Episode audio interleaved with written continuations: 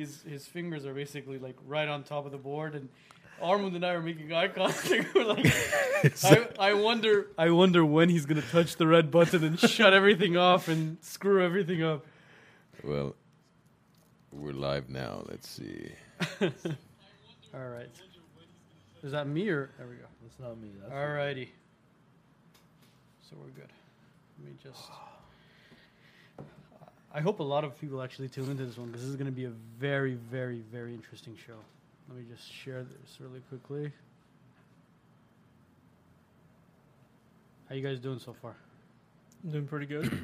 My coffee's a little cold, but I'm doing great. Claudia, I wore the uh, red hat just for you. Just for Claudia, huh? Nice That's shout out. special, Claudia. That's a shout out right there. She hates Trump. Just for Claudia. she hates Trump. She loves me, so it makes up. She has I mean, look. conflicting beliefs now. She watches the Wise Nuts. That's enough, basically. That's enough. Good morning, gentlemen. Happy Monday. TGIM. It's five o'clock somewhere. Yeah. Is Uh, yes, it is. Uh, today's special guest, Mr. William Nadimian. How's it going, Will? It's going well, and I'm happy to be here. Thank you guys for having me today. Absolutely. Thanks for joining us on this fabulous Monday. We decided not to call him Bill today. We're going to go with William and Will, right? It's a safe option. There we go. Yeah. Yeah, after what the Clintons have been, have been doing. we want to make sure we stay as far away from Clinton and Bill as possible. Probably a good idea. Yeah. Bill was a great president, by the way. Loving Especially father, after the uh, portrait they found of Bill in Epstein's. I don't think that was real. Hey, man. Photoshop. What he does in his personal life has nothing to do with him being a president. Of He course was a not. president. What he did after he was off the clock. So what? Trump plays golf. Who gives a shit? Well, Bill did a lot of interesting things in the Oval Office as well. But That guy again, had, that guy had a sexual. William, welcome to the show, buddy. Thank you. It's a very Uh, great topic to start off. with. You know, we, we go right to the point. Uh, Will, you're a bio energy specialist. Yeah. Okay. This is the first time I actually heard the title as far as um, what you specialize in. But I, I knew, or we all knew what, what, as far as what you specialize in, but I never knew there was actual title for it. So um, please, really quickly, give us a brief definition of what it is exactly a bioengineer uh, specialist, uh, energy, a bioenergy specialist is before we jump into like the stories and um, you know everything that you've done for Yeah. your patients or clients or you know all that. Well, what I do is I look at people's aura, for example. You see what kind of energy people have around them. Everyone, in everything, there's energy. And the point is to uh, see what is going on with the person. Because people have different problems. Some people say, I can't, I'm, I'm having an issue with A, B, C, or D. And the goal is to see how that person's energy is in, in specific to their problems. Because once you start to identify different issues with their energy, you're better equipped to resolve those problems. So the reason why I say bioenergy is because a person has energy and a person has an aura. They call it a bioenergy field. Now that's what an aura is. It's documented scientifically, and uh, if people look it up, you'll see that there's been many different studies done about the specific elema- electromagnetic field that are around people. And now, whenever I look at a person's aura, I just look into like all their issues, and that's what I specialize in because I help them resolve their problems. I tell them what their issues are and where they're coming from. Now, does bioenergy only apply to human beings or environment or nature, or is there different types of energies that are used for different um, types of, uh, let's say, a building or like I uh, nature, or how how does or is bio apply to everything? Well, I make it a very broad term because when energy is alive, so you, it can, there's energy in like in the specific area that we're at right now. There's energy in people, uh, in an, in the environment as a whole. And the reason why I call it bioenergy because it's a very broad term because I go to people's places like homes, works, all different locations. I tell them what the energy is like in there because some people they're like whatever I try to do in this place doesn't work out. It could just be an energy problem it could either be let's say they're not attracting that energy it's not benefiting them because everyone to an extent understand understands the law of attraction. And if you uh, think that you're not attracting it or whether or not you subconsciously believe it if you believe it you're going to attract it right? On a deep level if you believe it will attract it. But if there's something that let's say there's a block then you're like uh, it's not working regardless even though i believe it. There might be something wrong with the area. So that's why I say bioenergy specialist because it's a very broad term and you are able to look at uh, different places and understand uh, what's going on there. Because I mean, the human body is made of what seventy percent water, Yeah. and then you have like your organs, your heart, all that stuff, and then the rest of it's kind of like energy, right? Yeah. So energy, in essence, is an infinite element. Yeah. You can't really get rid of it. So when, for example, when Well, somebody you can get rid of it. can you? Well, it That's- depends in what way. I mean, uh, like no. For example, when somebody dies, what they say is uh, physically their body shuts down, but I mean, energy-wise, the energy kind of is still out and about. Yeah, it it is because uh, what ends up happening, the body can die, right? The body dies, but the energy moves on. The energy Soul? moves, yeah, the soul, in a sense, right? It moves and leaves the body, and it goes about its own like different transformation. That, yeah, I mean, that's a very deep topic to get into if you guys want to, but the soul necessarily goes. We might get there. yeah, I mean, if we want, we can. We have time. Yeah, we have we have We a have good couple of hours.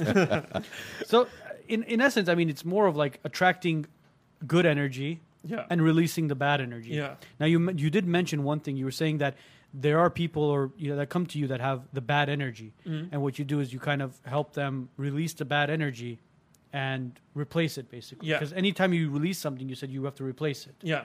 So how does that work? I mean, uh, somebody comes to you is having a terrible day or a terrible week or even a terrible year as far as with work related or family problems. I mean, they come to you and they say what? I mean, is it like, "Hey Will, I'm having a bad year. Help me out."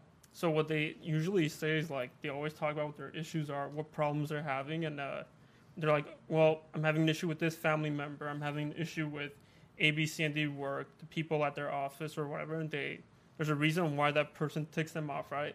There's always like that specific trigger that someone for no reason they don't understand. I don't really like this person. This person really gets on my nerves. This person really grinds my gears like more than anyone else, but they don't really know why. Yeah. And uh, what I do is I'm like, well, let's see what's making you feel incompatible with this person. and once you start to look at their energy and what that person's connection is to that certain person, right? You're able to determine if it's a healthy connection that they have with that person. Because some people can develop unhealthy, uh, necessarily like energetic uh, connections with the person. So if let's say you feel like certain way to someone, right? You don't really like a person, you're not sending that person good energy, and they feel it. So that person's gonna send you negative energy back. It's just a matter of like uh, knowing what kind of energy you're getting and how to fix it. Is And- this done consciously or when the energies go back and forth, like if I like him or not? Is it done consciously or subconsciously or? It's done consciously and it can be done subconsciously because there there could be reasons, right? Like let's say whenever you're a kid, you had a bad experience with a certain topic. And what that person just agitates you or makes you like subconscious on a deeper level react to that same uh, problem that you might have had back then. So you don't really know why you hate the person, but whenever you see them, you get mad at them. That's a subconscious thing. But there could just be reasons why you don't like someone. Someone could just be like mean to you or whatever. And you just like ran, you just consciously, knowingly send that energy to them. But it's just like um, uh, it happens in different ways. Like you know, you find that one name that every time you meet someone with that same name, you have an issue with them. Yeah. That had that. I've had that happen. Mhm. Like, I feel like there's a name, and every time I meet a person with that specific name, I just send negative vibes, and I guess Yeah. Get the same in return. I mean, do you think it's something where it just reminds you of that person that you hate? I You mean, hate is a strong hate- word, You though. can't hate someone if you just Dislike. dislike, someone. Mm-hmm. I think it's a possibility. Yeah, because that's what happens. Because you're doing it on a conscious Yeah. level, and that person really bothers you, so you're sending it to them.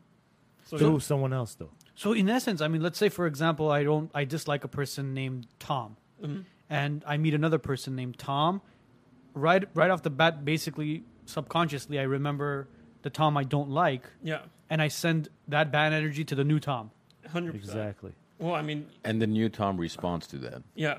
Well, I mean, you guys ever had an experience like, let's say you dated someone, right? Let's Okay. say uh, you dated some girl named whatever, like Jessica, right? You had a bad experience with Jessica. Jessica cheated on you. Jessica didn't like you. She was not. Let's say she was a bad person too, right? Right. If you meet another Jessica, you guys ever You had just that run, experience? bro. Yeah, you run. You you get you get you get like a bit maybe It's turned off by them. Is it the same thing when you're dating guys? Because Yeah, I mean, Uh, yeah, I mean, it's the Some same of us, thing. some of us here, switch hitters. The Wi-Fi's are full of different people. Ani, Ani run. Well, I mean, it happens. There's people that just by names they don't like a person because they had a bad experience with that person. So I mean, in essence, it's kind of like the law of attraction. hundred percent.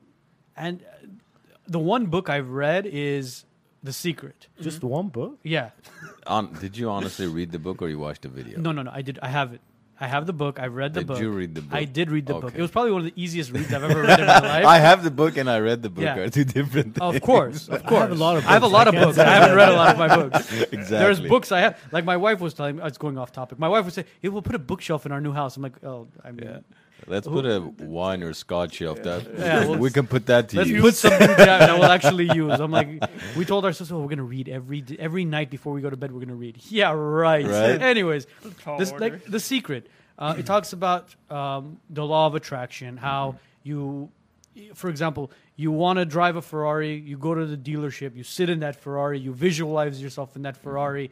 Um, when you're driving your beat up Honda Civic, you visualize it as a Ferrari. I mean, But that's far from reality. it is far from reality. So I mean, how does how does that energy uh, basically take place in the person's mind or anything like? How do you actually picture yourself driving a Ferrari when you're not actually in it, or how do you? I, I just don't. I don't understand how that works. The emblem might help. yeah.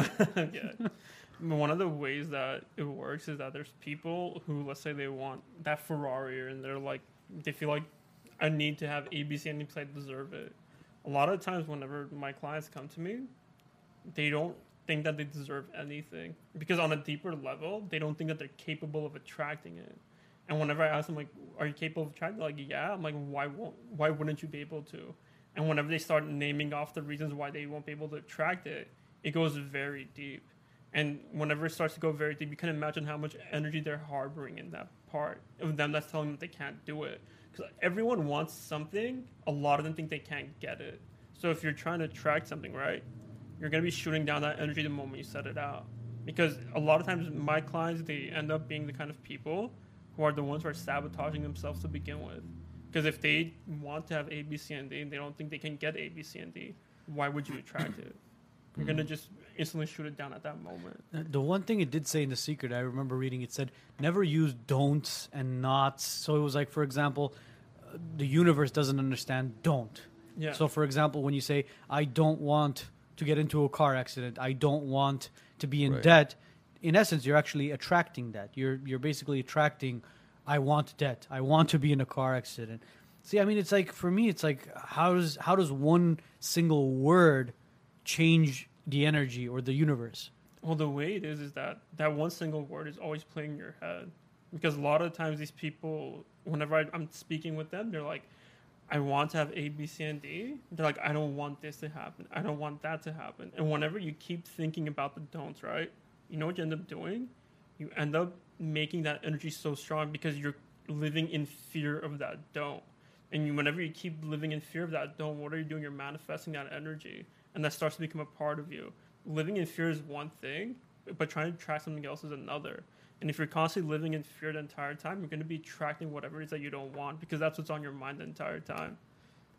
I, I firm, I've experienced even a simple thing as traffic tickets, like uh, parking tickets, I should say, where I remember two years ago, I've never had parking tickets. And then in a matter of two weeks, I had like seven parking tickets because every time I got one I, and everywhere I was parking, I'm like, damn, I hope I don't get a ticket. And yet I would end up getting a ticket. So, and, and I know a lot of people with traffic violations where if they get a speeding or something, they'll get right? another one within a couple weeks or Yeah. an accident and they'll everyone, happen, have Yeah. another one in a matter of a couple months. So It is law of attraction. yeah. in a sense. yeah, e- even the house thing, I've personally experienced it myself. I remember years ago there was this complex being built in Burbank, and I used to drive by it, and um, even during the foundation, and once I could see the cosmetics of the building, I was like, wow, it'd really be nice to live here. And every time I drove by, that's the thought process I had. And about probably four or five years went by. I'd completely forgotten about that place. And when I was looking to buy a property, I looked at probably two dozen different properties. I ended up coming Coming to that to that place. I ended up putting an offer, getting the house, and then I realized, man, this is the house that I used to drive by and say, wow, this would be a nice place to live in. And I, but I didn't consciously put an offer because of that. Completely You forgotten forgot about, it. You want to hear one trippier than that one? It's all about mindset, right? That's what it is. When I first got into real estate, um, I hired a coach for real estate, and he said make a vision board and put all the things you want on it. So I put in, you know, I put in a nice car, I put in some, I put in a house, uh, I put in, you know, money, I put in, a, you know, a baby bottle, I put in my, my wife's in my picture. Well, at the time, she was my fiance. Um, so I made the vision board. Uh, the house that I put on there was this uh, house I randomly got from the MLS um, from in Glendale. I made the vision board. I started working, blah blah blah, all this stuff, and I eventually I put the vision board away. Um, a couple years later, uh, I was cleaning out the attic, and I brought the vision board down, and I looked at it, and the house that I had put on there from the MLS was a house that I had sold a year, uh, two years after that. But at the time, it was just some random house I just cut out, stuck it on there, and it was like, holy crap! I'm like, this thing was in front of my face for years, and then eventually, when I put it away, I forgot about it. I didn't, I didn't realize. Oh, it's do me outside. You know, I actually came back and I sold that property, Yeah. which was it was a trip to me. Well, that's what manifestation is, right? Yeah. Isn't that what the Well, term they use? Or Well, I mean, you essentially you do manifest whatever it is that you want or you don't want. It depends on how much emphasis you put on it. Look, people I know use vision boards, and they whenever they use it, it doesn't work for them. And the reason why it doesn't work for them is that it's one thing to want something, but it's another to believe that you can't get it right. Remember, I just said Yeah. that. So, uh, what I always tell people, I'm like, make a pro and con list about yourself. I'm like, and then whenever you're done with that, I always tell them like, make an who do you want to be ideally, because their cons always mirror the ideal person, and they always have many many reasons as to why they won't be able to become successful, and they get surprised that they're not, and they always have these reasons. And my entire goal is to help them switch those reasons out, understand where they come from, because a lot of people they feel like they're at the at the mercy of their mind. They're like, I feel like I'm trapped in my thoughts. I can't. I have so much inner conflict. They argue within themselves a lot. They they feel like they're just their lives are not Yeah. good. They're not where they want to be. I help them understand why they feel that way because being the master of your own mind is is what everyone needs to have. Because master your own mind, you can create anything and you can achieve whatever it is you want and you set your mind to. Because there's no limitations at that point. There's nothing blocking it. But why is it that when you write the pros and cons, it's the cons that emulate the one person you look up to? I would think it's the other way around. so the, what ends up happening is that the cons, right? Mhm. The cons mirror your ideal person. When I say ideal person, it's like who do you want to be? Right. So the reason why the cons weigh so heavily is because a lot of times people they think negatively. Most of most of the people I know they think negatively. Whenever they come in, they have issues that they're that's the reason why they're here, right? hmm Is because the cons are the ones who are dictating their lives. So that's the way you help them. Because a lot of the people who are successful and they're happy, right, is because they have emphasis on their pros. And obviously, those aren't the people who are looking for help because they're at where they want to be and they're actually happy to be there. My goal is to help the people who are not happy about where they're at. So I mean, when the, a person comes in and says, for example, I want to be as successful as, I don't know, Mark Cuban. Okay. I want to be an entrepreneur like Mark Cuban. Oh, but when they write down their cons, like, oh, well, Mark Cuban has the money. Mark Cuban has the cars. Mark Cuban has uh, the basketball team. He has this. He has that. Is that what it is that you're talking about as far as Yeah. the cons? Well, I mean, the cons is more like about why they can't attract it. Like, No. so, like, okay, there's something wrong with me. I won't try hard enough. I'll fail. Uh, a part of me I'm not capable. yeah, exactly. I'm Yeah. not capable of getting that, and obviously the other reasons add up. But they don't really necessarily. They don't always look at a specific person. They just want to be at a place where they're happy in their life, and they always give reasons as to why they can't obtain it, like financial. Right? I'm not capable. I'm not smart enough. The common ones. Uh, I don't. I'm not going to put in all my effort because I, I get lazy and whatever. So they're already sabotaging themselves. They're giving themselves reasons why they can't do it. So right away they're attracting the bad energy. Hundred percent. They're the creators of their own like problems right Mm. there. Dem- Destiny. in a- So- in Yeah. a demise. Yeah, demise. Yeah. So would you say like like the Mark Cubans or the Jeff Bezos and the Bill Gates of the world? Do you think they've mastered their own um, uh, energy and are they able to constantly think positively or because some of the some of the comments we're getting here is that well there is no such thing as laws of attraction it's Mhm. luck or uh, a lot of people do believe in it but there's Yeah. some of them making comments about how they don't believe in it so Mhm. in terms of or an example uh, that Nautic brings up is um, let's say even if you think of a RAV4 a very simple car all of a Mhm. sudden you start noticing it Yeah. which I agree with. Anytime I've gotten a car, I think, well, I'm going to get this car because Yeah. there's not many of them out there. And then the moment I get it, I start noticing them. But I think that's more like selective vision more than uh, laws of attraction because it's not like all of a sudden I'm attracting RAV4s all around me. It's that I'm just noticing it more. Well, So, ob- what do you think the difference? I mean, is that is what he's saying? Is Well, I mean, there's de- definitely whenever you get something right, it becomes a part of you. You're always seeing it. You have you have visual stimulation all the time, right? You're gonna notice it more often. So the thing is, is that there are instances where you will be able to track different things, but just because you have it doesn't mean that, for example, you're not gonna notice seeing A, B, C, and D just because you already uh, it's it's already in your life, right? So I think in a sense you do notice things that you have. Everyone does. People envy p- people uh, who have certain qualities that they wish that they had. So it's just a matter of knowing what it is that you have and seeing it in other people and liking it and like it, it, there is definitely some mind. Uh, I don't think even those people like you know Jeff Bezos and even those successful. I don't think any one human is ever completely happy. yeah, It doesn't exist. I don't think it is. Well, happiness is a different thing. Yeah. It's it has nothing to do because you can be happy as far as those people being rich, Mhm. and you can look at it financially. They could be rich, Mhm. but you don't know what's really going on in their four walls. Their four walls are bigger than yours, but that Right. means bigger problems than yours. Well, yeah, they have billion problems. We have, let's say, thousand or hundred thousand, a million, whatever it, it Yeah. happens to be. But happiness is a. Com- if you ask me, happiness is something completely different. We owe it What's to society to be happy, because if What you're, if you're gonna get out in public, you have to be happy. It's like wearing cologne or deodorant or looking decent. That's how important being happy is. Being content are two different things. Those are two different. Yeah. things. Are, is Jeff Bezos content? No, he wants so. to be, be worth half a trillion Yeah. and a trillion dollars. Uh-huh. Uh, am I content? I'm never content, uh, and I'm nowhere near where those guys are. That's So- completely. That's but content I'm, as far but as I'm happy. But I'm happy hundred percent of the time because I owe it to my family. I owe it to the people around me, to my friends, to you guys, to everybody, to my employees, everybody. I have to be happy, whether I'm feeling good about myself or not. I have to. That's how I look at it.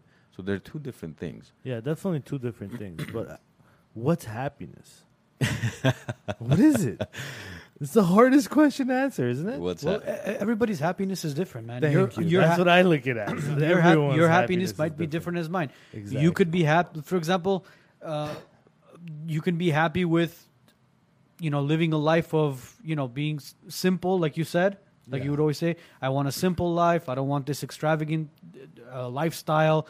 Uh, I'm okay with like a, you know, a mediocre car, whatever it is. And then there's people, for example, who strive and you know what? They're not happy until they're number one. But see that now you're talking about being Who's content. number one? Huh? That's Now content. you're talking about being content. It's two though. different things. Well, But, but I think we're getting I- off topic now. but I mean, We're- we are, we are. We're going, we're getting But it completely is two different things. when we have Tony Robbins on, maybe we can. Not that he can't talk about I happiness. think William will do better. Well, let, maybe What he do you wants to add something. Let's what do you not. think? Happiness? Well, hold on. and content. Let- Let's do It's this. Two different things. Well, let's do this. Happiness obviously is it depends on the energy around you, depends on the people around you. It also depends on um, you know how certain things are set up in your house, in your office, which is the feng shui stuff that you Mhm. you also Yeah. uh, work on. Uh, There's Yeah. talk about that feng shui stuff because there's obviously in every culture there's a different type of feng shui, Yeah. and I know a lot of the uh, Asian culture has a lot of that feng shui. Yeah. Correct? yeah, for sure. And, and Joe had a question about feng shui. He wanted to know Yeah. if is feng shui the same or similar to bioenergy or like. w- Well, yeah. Let me just uh, talk about the last topic just Sure. really quick.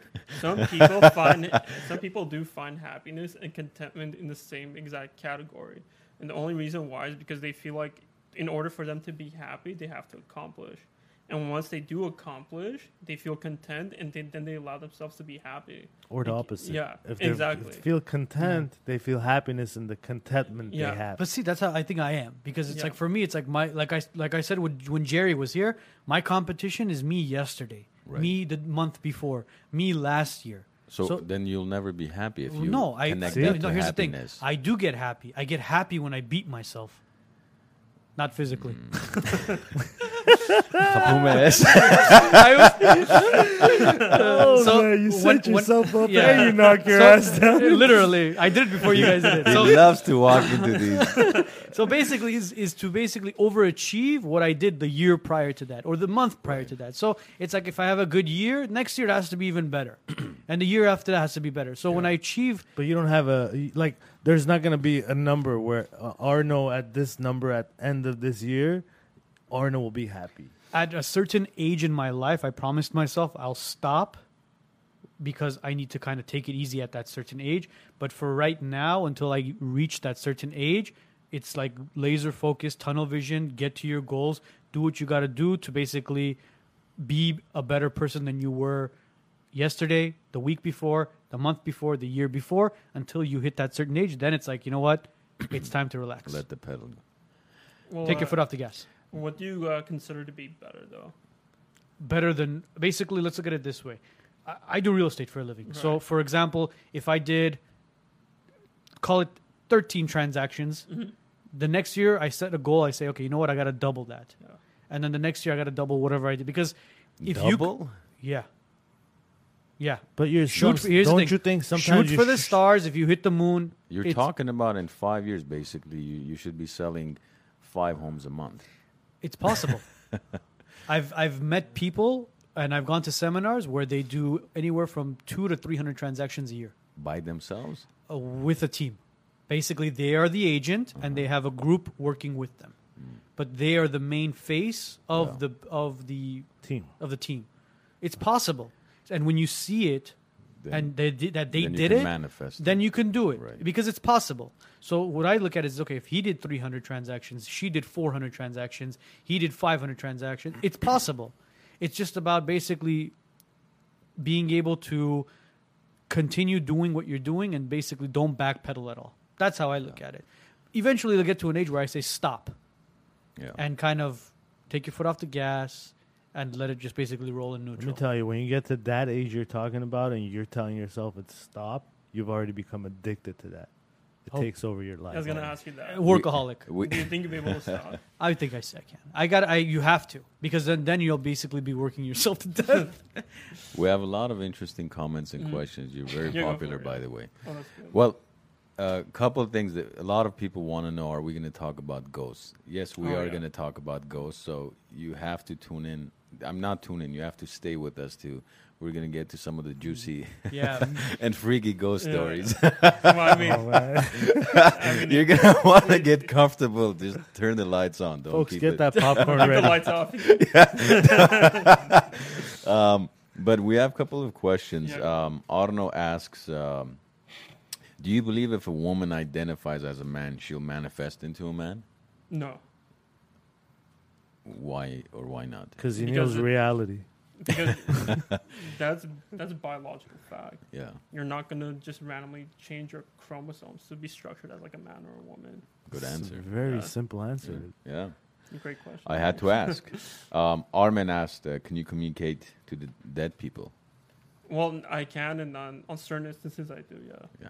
So we're gonna get into that, Armin. We're gonna talk to ghosts. We're gonna share some stories with all of you. we're gonna light a campfire with our with our board here. Um, uh, some good comments that we have Mm-hmm. is um, uh, Nautic says happiness shouldn't be a goal. Um, JJ says remember that your thoughts are the primary cause of everything, which are all true. True. true. Yeah. Um, Argo says he remembers when he had four tickets in a matter of two months Mhm. because that's just Oh, know, yeah. the How cycle he was going though. through. It happens. Um, and Claudia has a question about what are your thoughts about home cleansing and what are your techniques? She says she contacted a person that does similar to what you do, and he recommended sage, uh, a prayer, and consistency. and she has noticed a difference. In my opinion, whenever you do home cleansing or there's something wrong with the house, in certain instances, different ways work, different techniques. You just have to be able to gauge it once you get there.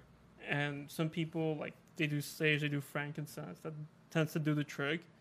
But let's say if there's something that's just like a very heavy negative energy there, you have to personally remove that energy and change the energetic composition of the home to better support the person who's living there. Because there are instances where I've went to people's home, and the energy there was very heavy, and they're like, "Whatever I'm trying to do doesn't work in this house." This, I'm sure you guys have met people who are like, "This Mhm. house has been nothing but bad luck for me." Yeah, I've had people. I've known people who Yeah. moved because of it. Yeah, because the house is not Yeah. supporting them. I've noticed like a specific. There was that one place on Glen Oaks hmm that used to be. Uh, Oh, oh, the Highland na- one. Yeah, yeah. No, no, no. On Glen Oaks by the DMV. That place was uh, what was it?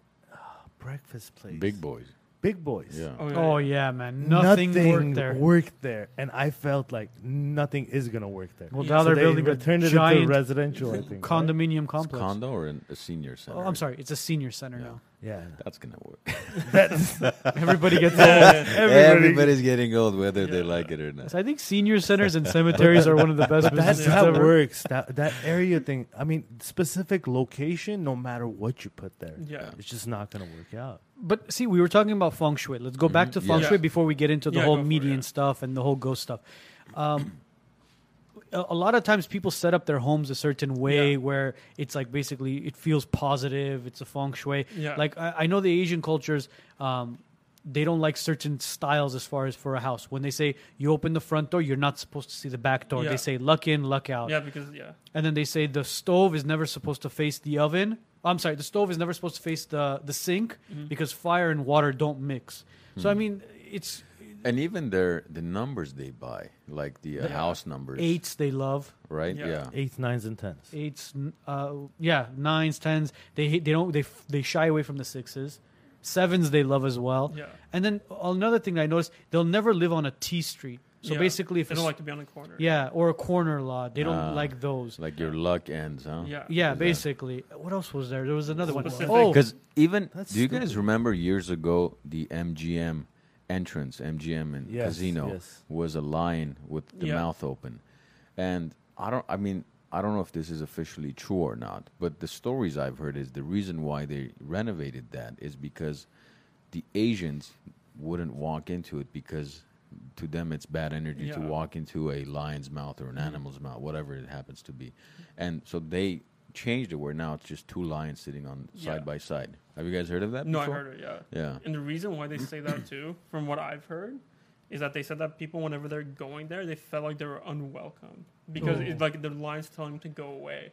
So that's why they would get scared, and they're pretty much feeling like they shouldn't be entering in this establishment, right? so give me your money. Yeah. Literally. And then what else was there?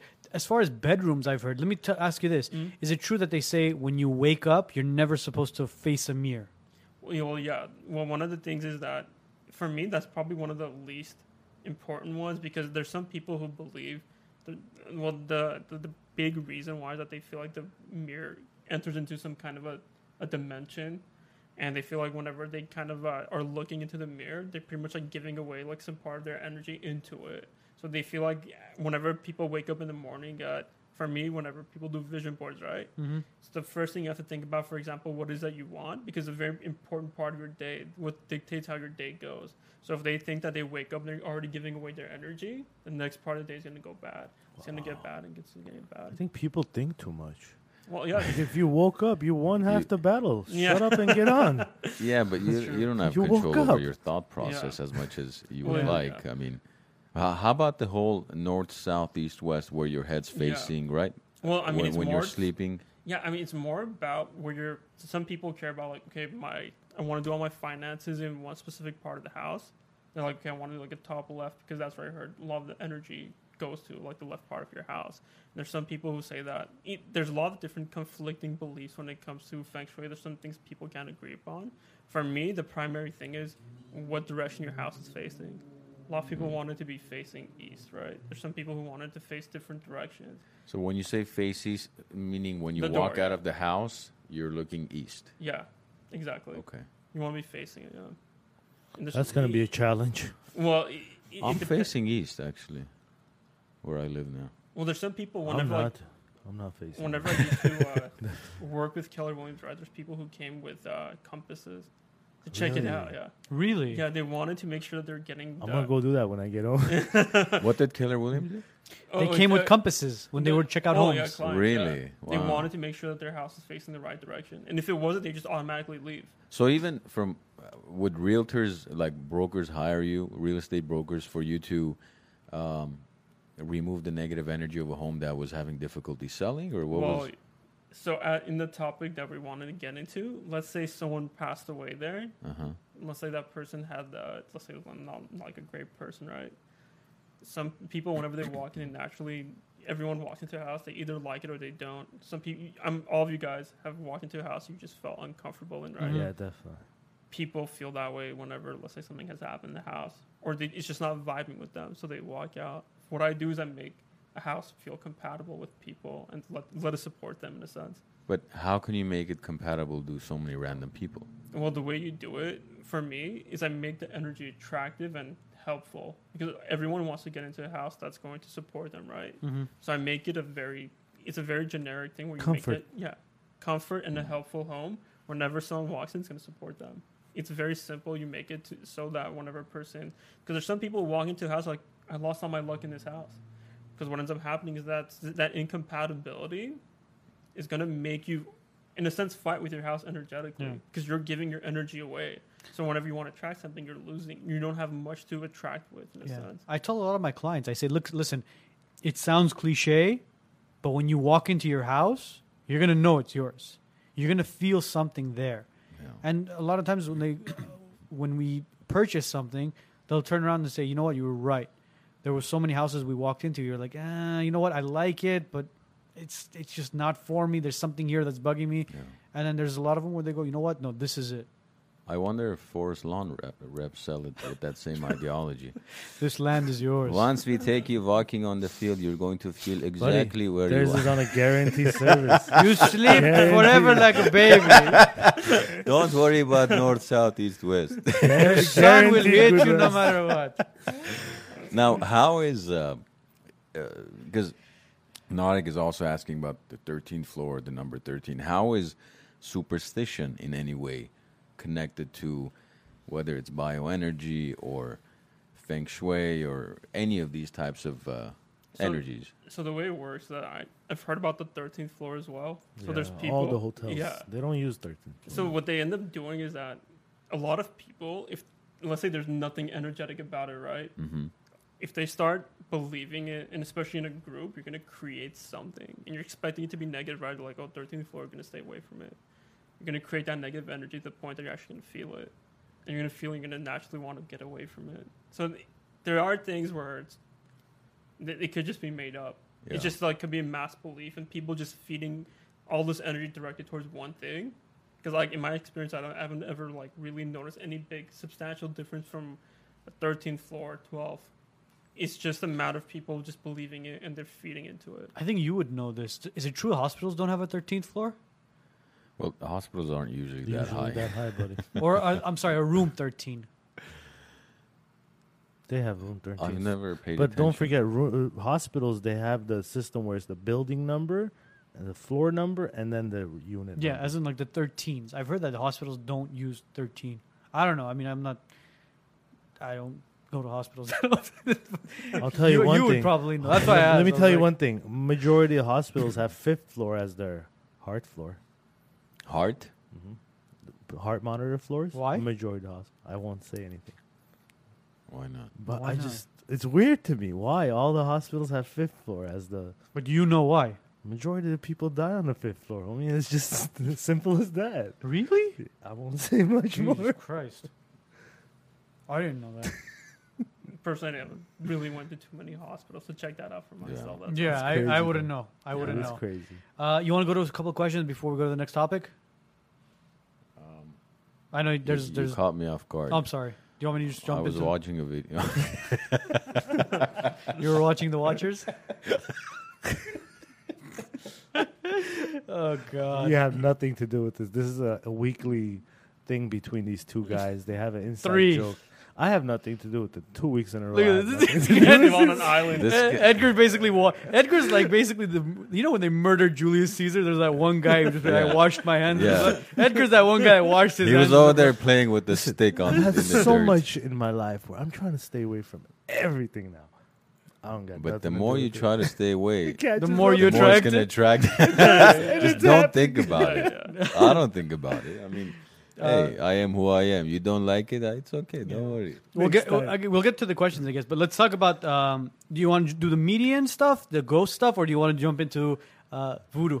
Ghost. Well, Well, they're are they, they're kind of connected, no? Yeah. you Or- want to talk about how I got introduced to all this? Go Yeah, ahead. yeah. Yeah, Okay. that's the Just best question. Come a little, Come a bit little closer, closer. yeah, There you go. yeah. So you sound sexy like me. You got to speak Okay, closer to yeah. the mic. We'll So- change your voice right now. Hold on. there, it's, it's set. When I was a kid, Uh-huh. it was about a couple of days before my grandpa passed, and uh, I had a dream about him. And in my dream, I saw the way he passes away, the exact circumstances, what was happening A through Z. And the next day, he passes away. Wow. And the next day, he passes away exactly how I saw it. So as soon as he passes away, that's kind of like my first, like now looking back, right? That's when you realize that there's a reason why I kind of saw that, or how did I do that, right? So that fast forwards into me moving into a different home. And whenever we move into this different home, this is where we're going to go into the ghost stuff, guys. Strap yourselves in. Whenever we move into this home, everyone walks in. They said there's something wrong with this house. And everyone was right. Because, like, at one point, whenever we just get the house, you hear knocking on the on the windows. You hear people running through the hallways. I mean, this is a house, by the way. It's not like an apartment. You're like, what's in the Yeah, my cousin lived next door to you, but I I've never heard of that. no. So yeah, hmm. so what ends up happening is that you hear A through Z, things are falling in the house, lights turning on and off by themselves, lights flickering. By the way, Really? yeah. And the crazy part is, we actually recorded it. You, Oh, you, shit, so you have this stuff on film? yeah, no, I have it on my uh, voice Au- recorder. audio. Wow. Oh, We had like this very sensitive voice recorder, okay. and when we were asking questions, right? We were asking questions because like, what the hell is this in this house? We were trying to get like some more information. Like, what do you want from us? And you know what? You know what it responded with? Help me in a very, very deep, gurgly, like a low voice. Help me. yeah, it's like that. And whenever you'd ask it, what does it want? So it would respond Yeah? Respond. but it only say two things. It always say help me, and it always say secret. Whenever you're asking why it's your secret, secret, secret, in the, the same voice, it would only respond with that, and we would leave the entire place by itself. Doors locked, windows closed. You know, like so there's no like sound contamination. So whenever we would do that, again, voices in the house, you'd hear like uh, you hear like sometimes people laughing, and you want to know what we uh, the evidence that we got to make sure that like that made us like, oh, maybe this is where it's coming from. Was me and my dad one day we're putting sprinkler system in the backyard, so we were digging to put in the pipes, you know, like the plastic tubes and all that. So we're digging through the backyard, and uh, we had a lemon tree. you it- found the secret, amigo. Oh, we. I mean, you could say that in a sense because as soon as we started digging underneath our lemon tree, we found a gun. A gun buried underneath our lemon tree. It, it was in a box, and it was one of those old, older style guns that I, I don't remember. Revolver. like a revolver. Yeah, it, it was like a very old school looking gun, and it was kind of like already. Uh, it was also like broken up a bit, so like there was like no like serial number or anything on it, you know. So back then, things were getting bad in that house. So my grandpa's like, put it in the uh, put it back in the ground, don't disturb it. So we're like, okay, whatever, we'll put it back because you know what was starting to happen. Your like- dead grandpa? no, no, no, no. I have The my other other one. grandpa. Oh, you're the other Yeah, one, okay. No, no. I figured that out. You have Yeah. to be No, I was specific. Oh, sorry, my curious. bad. I Yeah, don't yeah, my bad. So my grandpa that I had, who's alive right now, still, uh, Uh-huh. he's like put it back because Don't like disturb don't disturb it. It's like if it's bad right now, it's like it'll get worse if you're gonna like maybe mess around with it or if you're like uncovering something. Because at that point, what was starting to happen in that house is that every night, like 3 a.m., we put night vision camera around our house too. Because we are like our neighbors messing with us. We put like night vision cameras like strapped to the the roof of the house, like all corners and you just see the the window just shake with nothing there. The window just shaking. You see her pounding. You see the window moving. I'm like, what is? Is going it from the inside out? it from outside in? Outside in. So you Yeah. never saw any ghosts. It was just movements. and- Well, we did see something. We well, we did see something, and this one is a very. This is actually a very hard to believe story because everyone I tell this to, they don't. They're like, "How is that possible?" My dad is in Colorado at this time. My dad's in Colorado at this time, and it's me and my sisters are home alone. And it's like 9:30 a.m. You know what we hear? We hear my dad talking from the master bedroom. What? My dad's in Colorado, and we hear my dad talking from the master bedroom, and we walk in, and you see him laying down. You see him laying down. you He- see your dad laying down? We see him laying down. You're not the only one that saw this. All of us saw it. What? Yeah.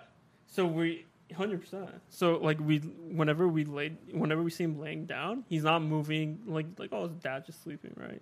Like mom, when did, we called my mom like from the, the driveway, because like where's dad's car? Like mom, why is dad home? I thought he was in Colorado. She's like she's not home. She's like it's like he like I just got off the phone with him.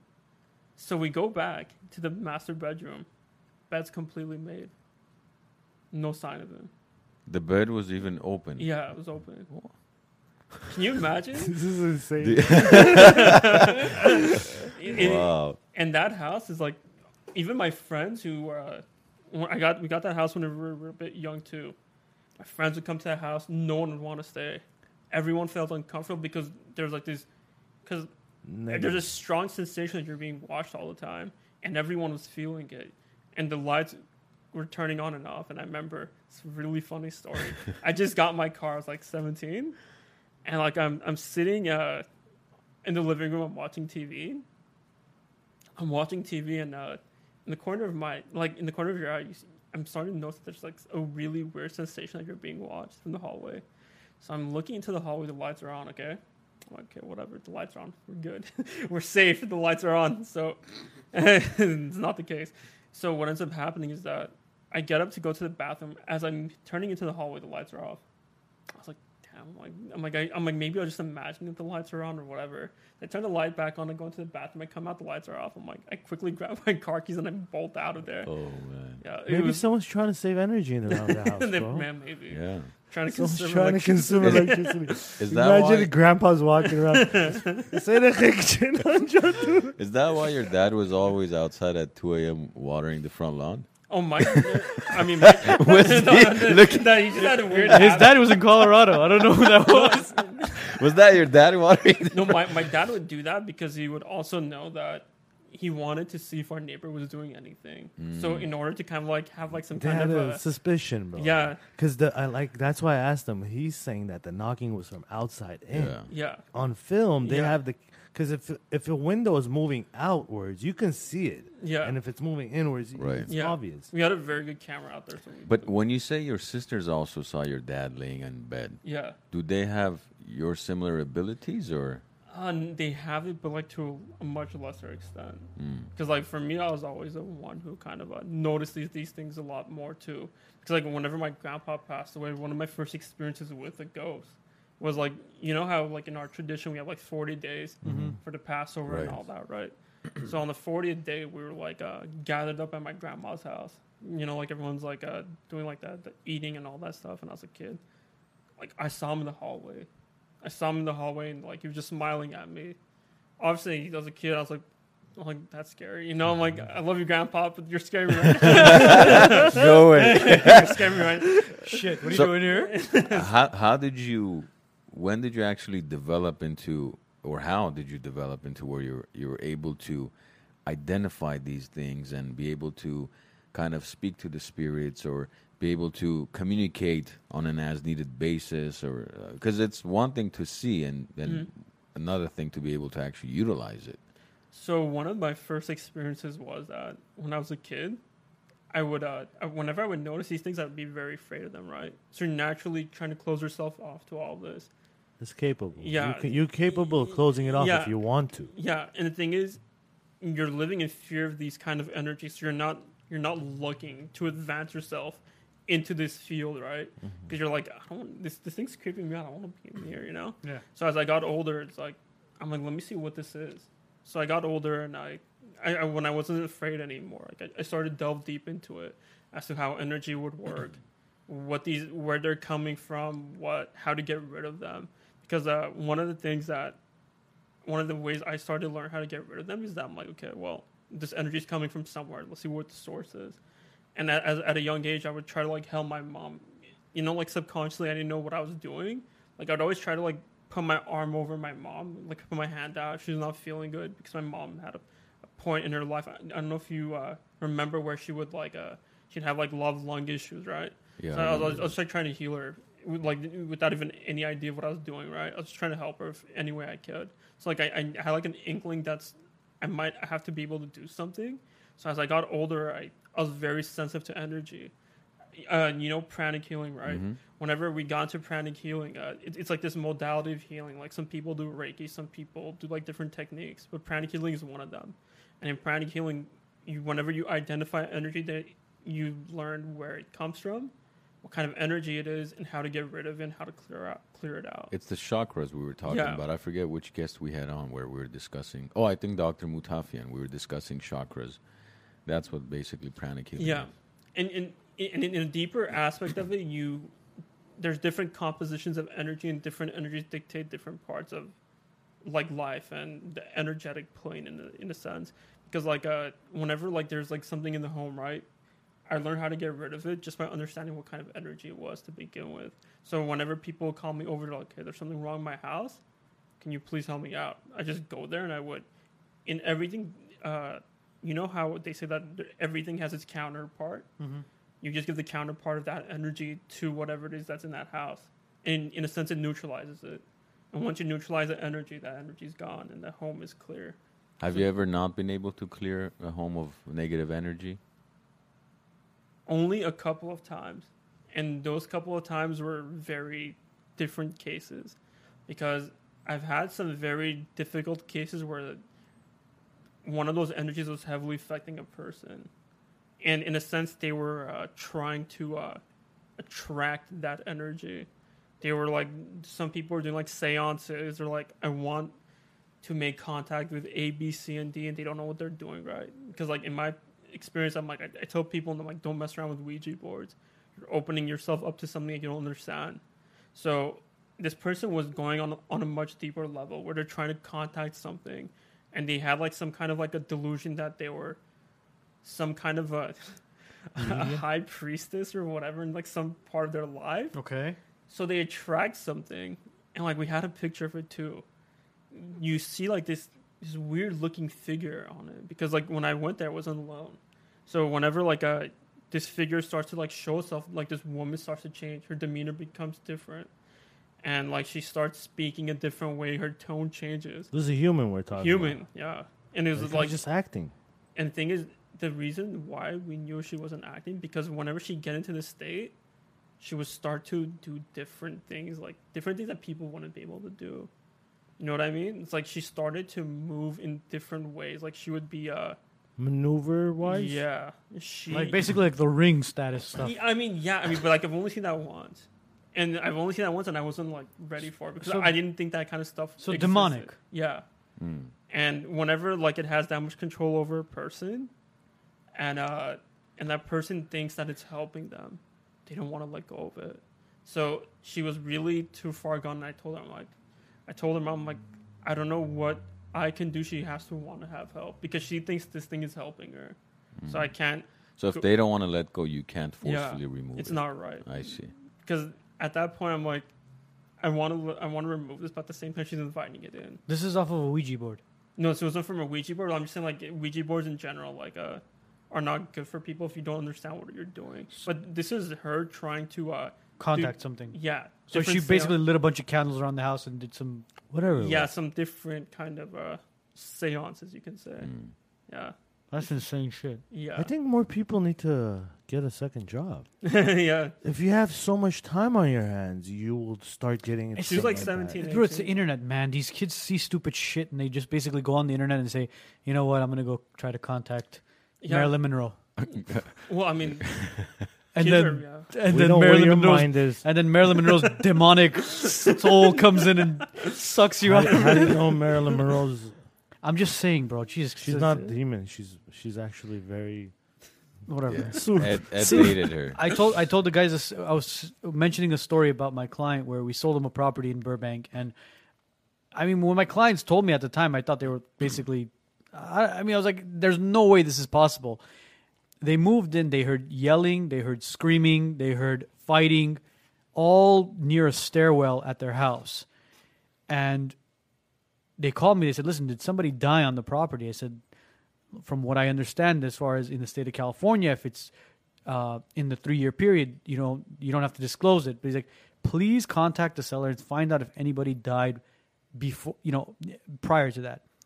So I called the seller. I said, listen, I know we, you know, we sold the property a couple years ago, but uh, a couple months ago, but did somebody die on the property?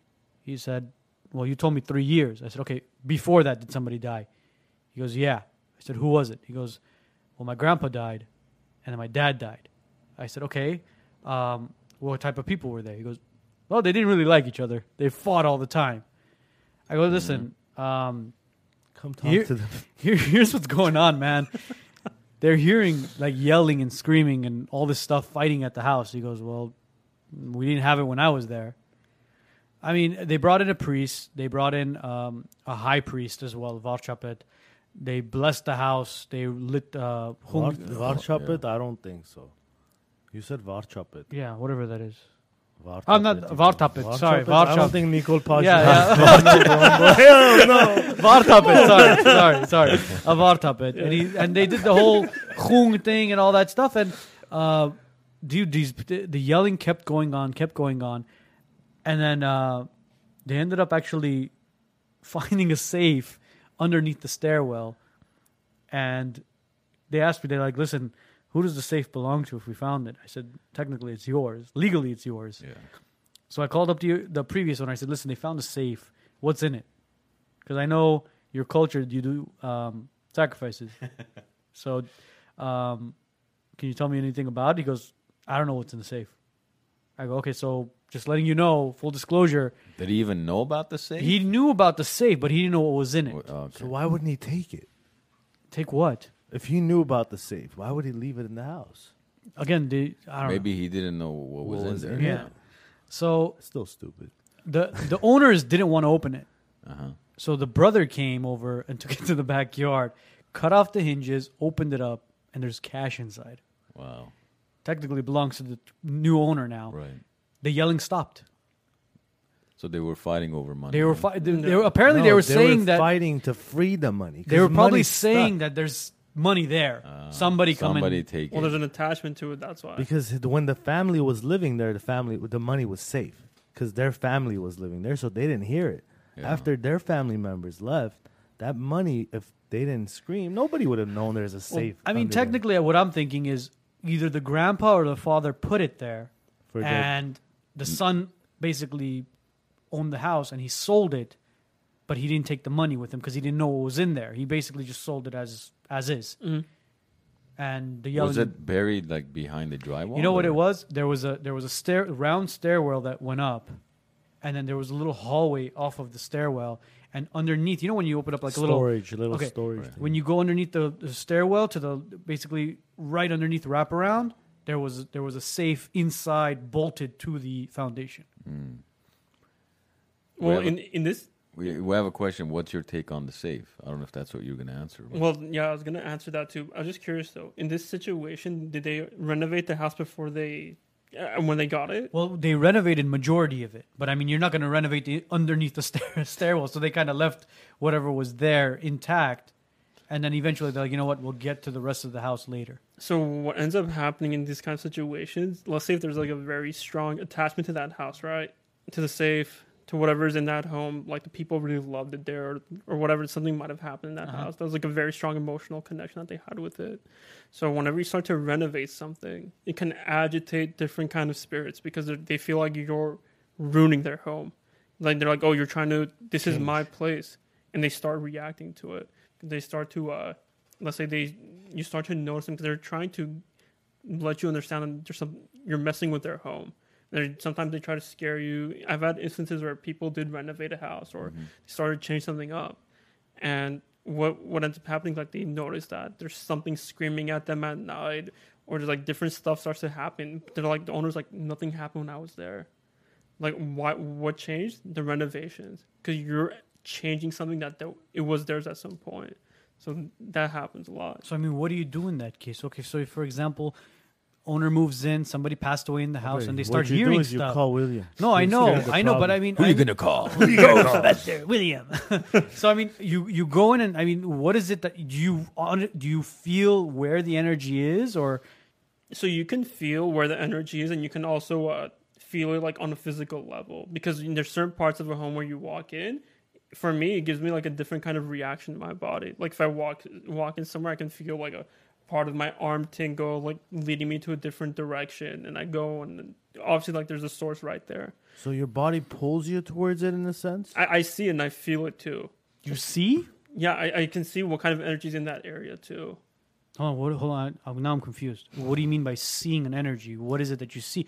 I'm, I'm assuming Okay. you don't see the person. So what you can see in different cases, like energy has like different colors. There's like, like imagine like a, like a like a painting, right? There's a bunch of different colors. Each some of them dictate different things. But in in this instance, if like there's something wrong with the home, right? You can kind of like see like a trail in a sense. You know, like whenever like imagine you're seeing like some kind of like a like candy like leaning outside of this house, like outside of this like door right here, and you're just following somewhere, and then you find like the big stash. That's how you see energy. It's kind of like you're following a trail. You're like leading to somewhere. How do you know what color means what? So in different for me, my understanding of colors, like for me, like some people like okay, purple is like the strongest color. There's some people like everyone whenever like they do know something about energy, they're like, okay, white is peaceful color, like it, it protects them. It's very like it makes them feel calm, it makes them feel safe. For me, like whenever I see these energies, they look like a like a murky gray, smoky color. So then that's how I know like whether or not something is good. You can see. What if the whole house is a gray, smoky color like my house? Then what the hell are you gonna find in there? Stop smoking. No, it's, that's the color of my house. Inside is all gray. Well, that's not what he means Well, by I'm- paint. no, no, He's no, not no. talking about your tiles and kitchen cabinets. He's referring to Paint. no, No. No, no, no. He's I- referring to the energy colors how they he look. I was sees. giving you an example. So Let's- you ha- you feel like colors? no, you see them. You see You colors. yeah. I was explaining like, like, the you would see it Matrix, bro. The You see like the Matrix. uh, like you see a painting, right? Um, that's what I'm saying. You can see the colors too. Like especially if something's negative, it just looks like smoky gray uh, color. It can be black or whatever, but you can. That's how you can tell if like if it's negative or not. what about red?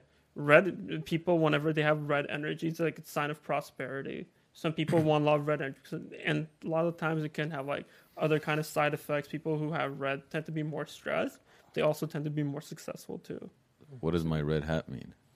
and Is that- it stressing some people out on the left? maybe It's both. You get people happy. What you're wearing is stressing out the whole Democratic Party. the DNC is we're gonna shut you down They're on their On its tippy knees. toes, on their on their knee pads. No, this is. I mean, it's. You didn't get that one? I did get it. Okay. Uh, which to me, it's just crazy. The fact that I mean, the whole energy thing, the ghost thing. I mean, you're seeing your dad while your dad is in Colorado. yeah, yeah. That to me is the freakiest thing. yeah it was. I would, I would never will go back to that house again. Yeah. oh we, we left that house pretty soon. How lo- how long did it take you guys to just be like, okay, you know what, we're not. So doing- did anyone call you after you sold that house and say what the hell's going on? well i removed it before we left So why didn't you remove it when you were living there? i there? didn't know how to do it as a kid Oh, afterwards Yeah, you went back and yeah, said, yeah, "Excuse me," after. and you literally knocked down the door. I didn't do it after because I knew how the house looks, and if you if you've been to a place for such a long Yeah, time, you know what you, you- know what you're doing. You can just remove the energy from afar with it because you know what the energy there is. So So- that's what I did. Are the new homeowners happy. Yeah. having issues? Same No. issues or no? Well, they were at first, but Until you went Yeah. back. yeah, Mm. They were at first. Like, dude, like at our area, whenever we used to live there, our neighbors would have their lights on. And our neighbor told us like there's someone always knocking on their front door. They don't know who it is. Like at like at two a.m.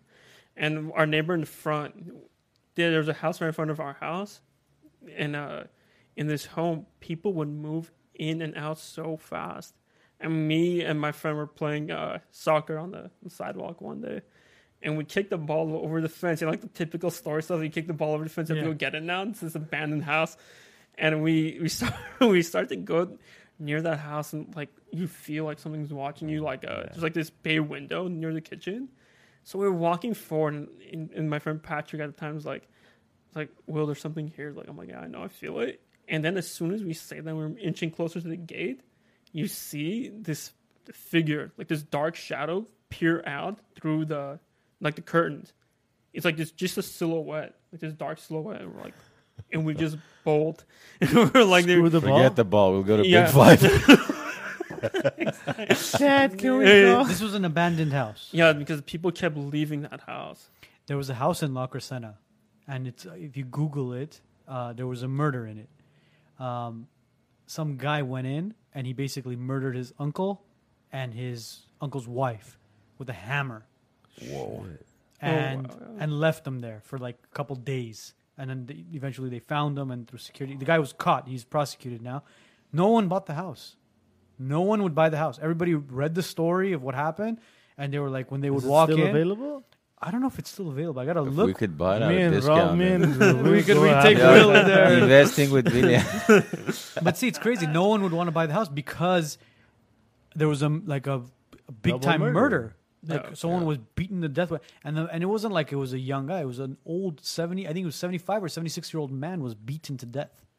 Remember, there was another home in Glendale when it, when you go up Pacific, and there's another street. No, Pacific all the way up the mountain, and Majin.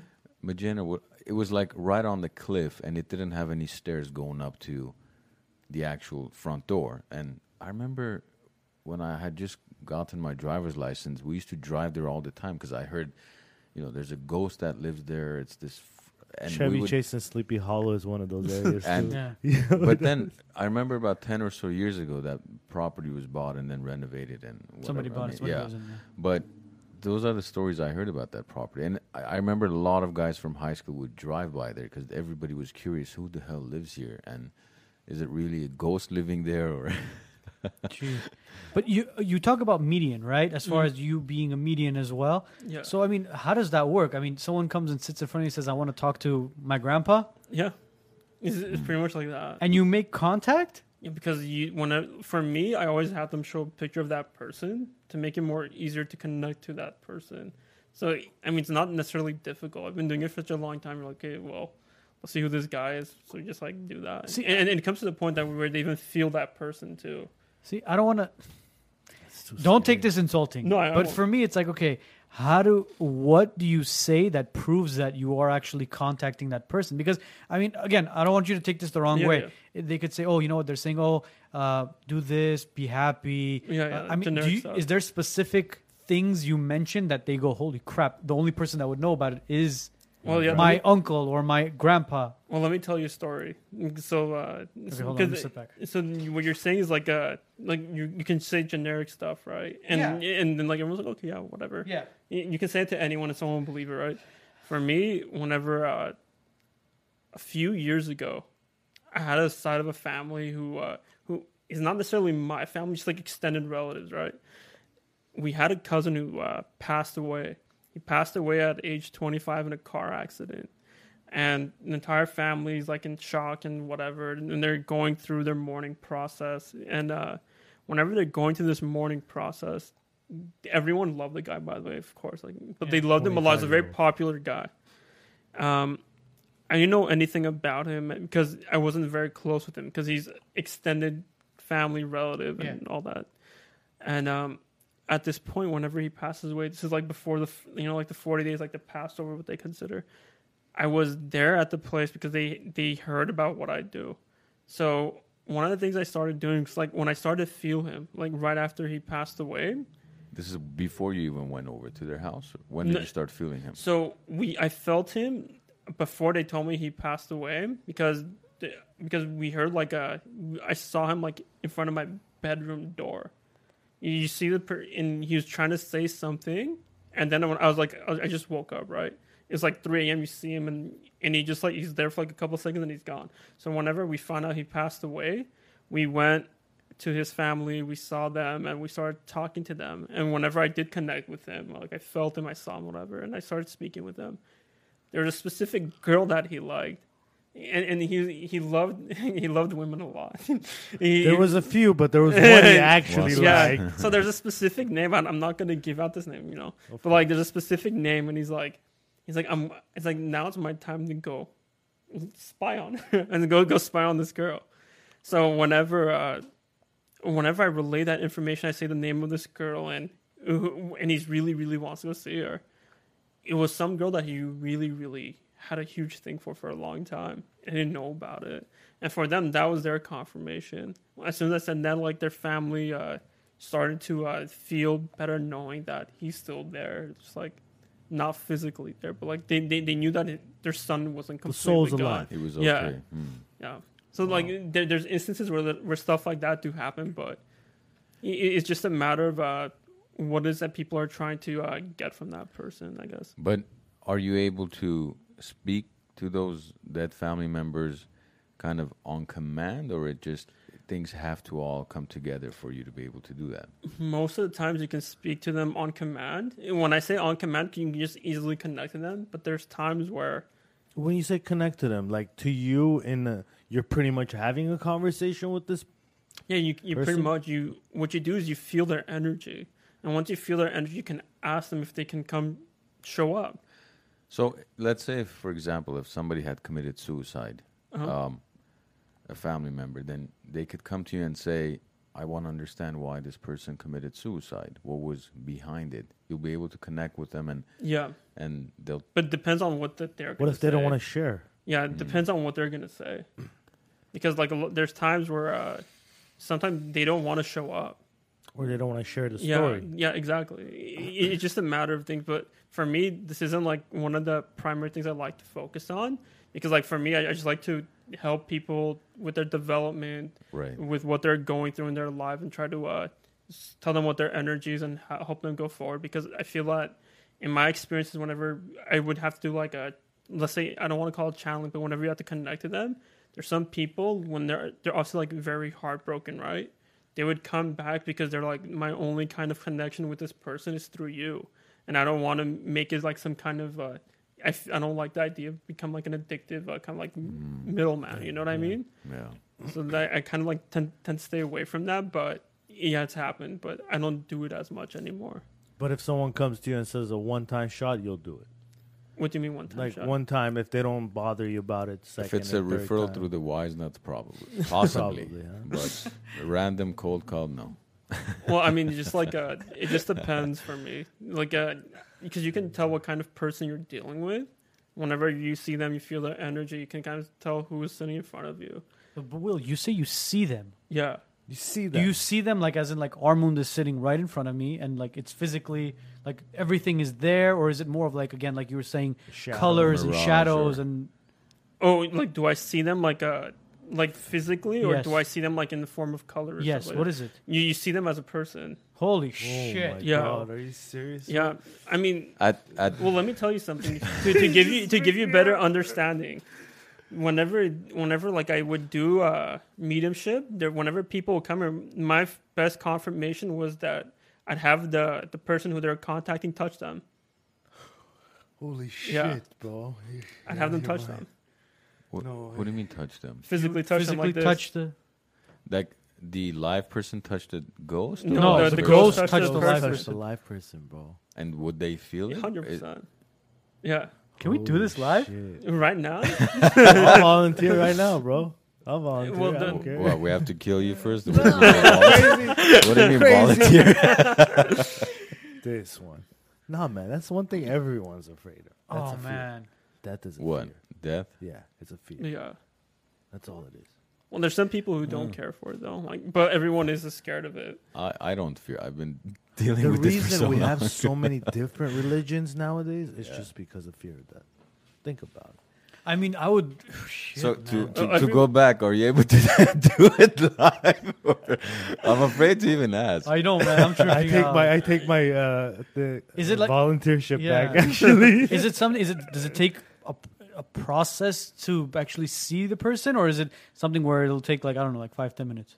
What do you mean, like to see them, like, uh, Like, to contact? For example, Contact to them, contact yes. my grandpa. How? Okay, so the way you would do that is number one, you'd have to have like a picture of him, and just to make it easier, so you can kind of like track down that energy. Because once you see who that person is, you can get a better energy of how their energy was. So it makes it easier to connect to them.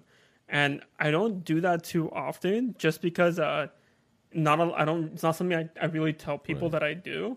because Well, too because- late now. no, no, I know, I know. Thing, because like some people think that oh, that's gonna di- make it more difficult to uh, uh, to confirm who you are, right? Some people like oh, th- that's discredited right there because it's like it seems so outlandish to people. But yeah, that is something that I do do, and uh, in my experience, like uh, I like to do it though, like from a place where I know how the energy is. Because sometimes, whenever you are trying to connect to something, you don't want to connect to the wrong thing, right? Wow. So like it's just a matter of like being in the right location and knowing who it is that you're looking for. It's interesting. couple man. comments here. Yeah. Uh, Suro, who's a um, uh, L.A. County sheriff, says he um, there's a house in Altadena, and w- it was on the episode of Ghost Hunters. Apparently, Mm. I didn't know. That's a that. good show. Yeah, That's interesting. and he says he's personally hasn't had the experience, but um, he's had fellow um, uh, um, officers where working in the jails, they've heard a lot of different sounds and noises in the middle of the night, working the night shift, and maybe those are from inmates that have been killed or they died in prison or. Well, a lot of times, uh, in my experience, like different kind of prisons and areas like that, you can imagine what kind of energy is harboring in that area. So imagine all that energy magnified by all these different people, and a lot like let's say people have passed away there, right?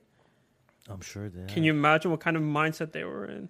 Can you imagine how they were feeling? And imagine whenever you do pass away at some point, you're going to be lurking around that area. And so it's not, it's definitely a common thing to have, uh, whenever they hear sound, they, they feel something in that. Like, in, for example, a prison, you're definitely going to have like a high volume of energy there. Mm-hmm. So for somebody like you walking into a prison, it's like probably a million different. You get a headache from that. Well, Well- forget prison. What about a hospital? Oh, Well, oh, oh, seriously? Oh, yeah, for sure. Yeah. Like you- you, you walk into a hospital. you? I what happens to you? Oh, I.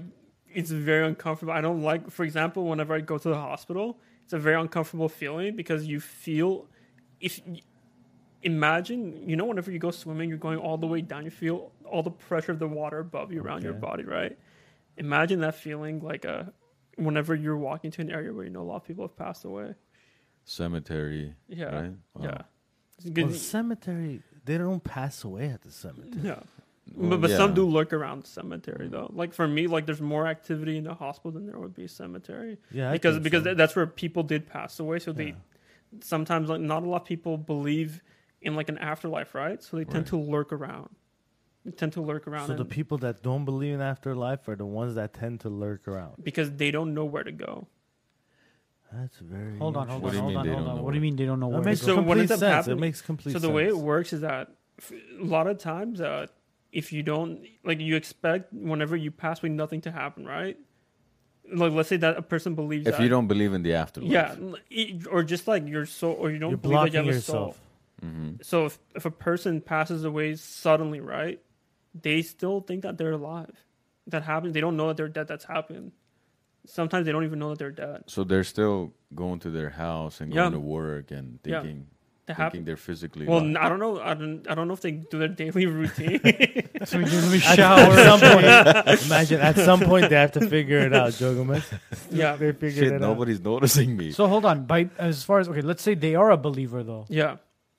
Do they do they go to heaven? Is that what it is? It's not. I don't know because obviously I haven't passed away. Yet. No, no, no. Obviously not. No, the fact that is the energy still is it gone? As in like you can't contact it anymore. Well, what ends up happening is that a person's energy or like their soul, you can call it, goes through a different kind of uh, uh what is it? Like a different process. It goes through a different process, and they know that yeah, I've passed away. It's time to pretty much move on. So what they do is like they go on to their next step or to another another journey. Afterlife. Yeah. So, For now, I I- I can't tell you exactly what's in an afterlife, but that's what But- pretty much. but can you confirm that it exists, or For me, I feel that afterlife exists because like from the kind of experiences that I've had where people have just passed away to let's say connecting with them like a, a few months later or like a year later, the energy is different. In So- what way? So Happier. it's transformed. It's a different kind of energy. So it's not So human something- energy? It's Yeah. It could be an animal or a tree, or It, it- when I say transform, it's not how they once were. Like there's times whenever a person, in my experience, whenever they just pass away, they remember a lot about who they were. And so what I always tell people, I'm like, you have to think of it as like a flash drive. So whenever someone passes away just now, right? They're going to remember A through Z who they were. It might take them a little long time because they're uploading that information into their memory. Because at that point, they've disconnected with their body. They've disconnected with their body, and then whenever they do start to remember who they are, they they kind of uh they're pretty much doing their routine. I don't know about like they're going to work or anything like that, but they they're still they know information about themselves. Like let's say fast forward a year later, year or two later, there's stuff that they forget. They they kind of forget who they are because their soul's like on, on another path or like on another journey. So it's not necessarily committed to like the memories that you've had now or, or you've had before. So I've had that experience. If you believe all that, you believe in reincarnation as well. For me, yeah, I believe in reincarnation. I, I've dealt with a lot of people in my experience who, who've had a lot of specific information about certain kind of accounts where they could confirm or uh, they they knew who that family once was too. That's happened where they're like, I I know who uh, these people were, and then they would start contacting those people and they would start giving information about the family member that's passed away a long time ago. People like I've had clients who. Uh, who uh, would remember 9-11 A through Z and that and they're very young and they remember 9-11 A through Z and they're like very young they're having like all these dreams about these uh these towers falling it's it's crazy but like I- But they weren't even around when it took place. 100% Wow. can you That's imagine insanity. it's it's just a matter of like because for me Wait, whenever wait, let's go back. uh-huh. Sorry, man. I Go don't want to do this to you. You said that there's kids. There's a kid that actually remembers 9/11, but they weren't around when 9/11 happened. Yeah. Is that what you're saying, yeah or, or was I mistaken? no you're right Does that mean they've been reincarnated as this new individual? 100% That's It's what, not because they've watched the news or YouTube videos. no and- I mean they're, they're kids they don't watch that kind of stuff and like their, their parents what do kids do they play like what is that like bro. You put 9/11 video in front of Mike. You're, You're, not talk- gonna want to watch. you're it, talking though. about Go kids watch as in like four, five, six year olds. No, like uh, for like the last one was like seven years old, and he had distinct memories about what happened, and he it. did, Insane. yeah, That's and- crazy. And this happened 18 years ago, Yeah. Yes. and he was seven years old. yeah, like Yes. it, it's happened. It's like there, there's kids who come and they're like, oh, they're like seven years old and they have memories of it. Now, And there- have you seen people- reincarnation of someone that you know how some people say, "Oh, my kid is exactly like my granddaughter, uh, my grandpa, or something like that." Well, what ends up happening is people tend to come with a, a specific group of people because, uh, for whatever reason, they kind of have an idea that, like for me, like uh, in my understanding of how all of this works, is that everyone's trying to advance on its you know in a certain way, right? They want to have a certain kind of experiences so they can move on with their lives, or there's something that they feel like the soul needs to learn in in this specific life or experience. So they tend to surround themselves with people who are going to help them experience that. So in my experience, that has maybe happened like once or twice, but it's pretty uncommon where you do come into like the same circle of people. So I guess, change, how about? Do you think it's possible to the soul goes into an animal, comes From- reincarnation into a different being? For me, I'm I don't for personally I obviously I haven't seen that happen. I haven't seen that happen. So I, I'm for me for, I don't discount anything, but I haven't seen that happen. So I'm not sure about that. Couple questions, and Mhm. then uh, Arnold says, "Have you seen The Sixth Sense? Yeah, Is that in any way similar to like?" The sixth sense is it's is i don't what you call you have what you have. Do you would you call it the sixth sense? Because it's not some like look. There's four of us. You're the only one that has yeah. that. Well, I mean, like for me though, I mean, everyone has energy to an extent. Everyone feels energy to an extent. Remember how we all walk into a place, you feel something, you know that it's not right. That's your energy telling you. That's relaying information to your feeling. That there's some people where I've had that I've, I've worked with them for a bit, and they start to. Uh, they they get more sensitive too. So they once you start to work on yourself, you're naturally going to develop more energy, right? And develop more energy, so you're going to be more sensitive to whatever's happening around you. So it's, it has happened, but It it, makes it, complete sense. Yeah. Uh, Anna, she has a good question. She says, uh, "How do you calm an angry spirit? Uh, why do some constantly try to connect with humans?" well, one of the so there's no real rationale to why a spirit, let's say, will be mad at a person. It can be a lot of times like it's pretty unjustified if they feel like you're wronging them. You're not really doing anything right. If you uh, if you they what I do, for example, is like that energy that they have. I don't kind of delve into, oh, why are you mad? You know, like for me, it's more about settling them down energetically. Because once you remove that energy that's making that spirit, for example, upset, right? You just neutralize it. I, I don't really delve into this So when you neutralize, what happens to that so, spirit? So then what ends up happening is you can transform energy. You can transform energy. So if that energy of that spirit is, let's say it's hostile, right? You can make it calm. You can make it calm, you can make it peaceful. So the spirit's still there. It's just a neutral spirit Yeah. in a sense. You can, i- you, if you want, you can do that. Or in certain instances, you can just like make them, in a sense, go away. And you can do But that too. You or don't. complete their transformation Yeah. to pass on. In a Yeah, sense. exactly. so you don't try to understand why that spirit is upset be, to maybe even help that individual because maybe it's something they're doing that's causing. Well, for most, that's why in my experience, when I when I was kind of delving into why they're upset, mm-hmm. there wasn't really a real reason. Mm. So I'm like, there wasn't really a real reason as to why they're upset. So you just have to kind of go about it It's like m- relax it and like let it go and move on. Well, Yeah. Uh, Claudia has a question about hypnosis. She wants to know um, what you think of it, and uh, she says she's tried hypnosis for success, and she was able to listen to the audio of herself speaking, and it was definitely a crazy experience. hmm So what hypnosis does it, wh- the, essentially why hypnosis does work with people, especially certain people, is that what it does it makes your conscious mind shut off. Your conscious mind is the one that's pretty much screwing you over the entire time. so once once you do shut it off, your subconscious mind pretty much comes through. That's why uh, whenever there's people who've had, let's say, uh, PTSD, right? Uh-huh. and they go under hypnosis, they recall everything a lot more clearly because their conscious mind is not trying to shield them from it. So one, what's that, what hypnosis does, it pretty much uh, goes around the conscious mind because it shuts it So off. it releases everything. Yeah, and it lets you pretty much know what is going on with you. That's why whenever people do come out of hypnosis, they're like, I can't believe I remember this. I, I had a memory of this that I completely forgot. Because your conscious mind is trying to protect you from getting hurt. And if that's going to, let's say, uh, stop you from feeling A, B, C, or D, whether or not it's beneficial for you, it'll do it. Because you have to imagine your brain is always in survival mode. Yeah. All it's doing for for your whole life is trying to protect you, so you don't die, you don't kill yourself, you don't do anything stupid. Yeah. That's that's It's the the uh, security guard. Yeah. So that makes sense that hypnosis is kind of uh, numbing that down for, Yeah. for that period of time. It's a bypass in a sense. yeah. Yeah. Wow. Armin, go ahead. so uh, I used to uh, there's this whenever I would work on people, right? I just had this guy last week, and he was telling me that he hasn't been able to sleep for uh, more than two hours for two three weeks. I mean, no, no, not two three weeks. He hasn't been able to s- two years. He hasn't been able to sleep more than two hours. Years At like he- night for the last yeah, two years. exactly. Mhm. So he hasn't been able to sleep, and he told me, I'm like, uh, he's like, I'm having a lot of difficulty with it. I'm like, what's going on? He- So he tells me A through Z how his mind's super active. His mind's like telling him, hey, your life sucks.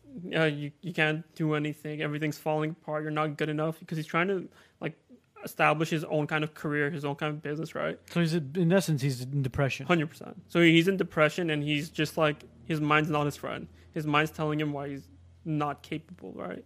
So I started working with him. I started talking to him. I'm like, okay, well, let's see what it is that you're thinking. Does he move?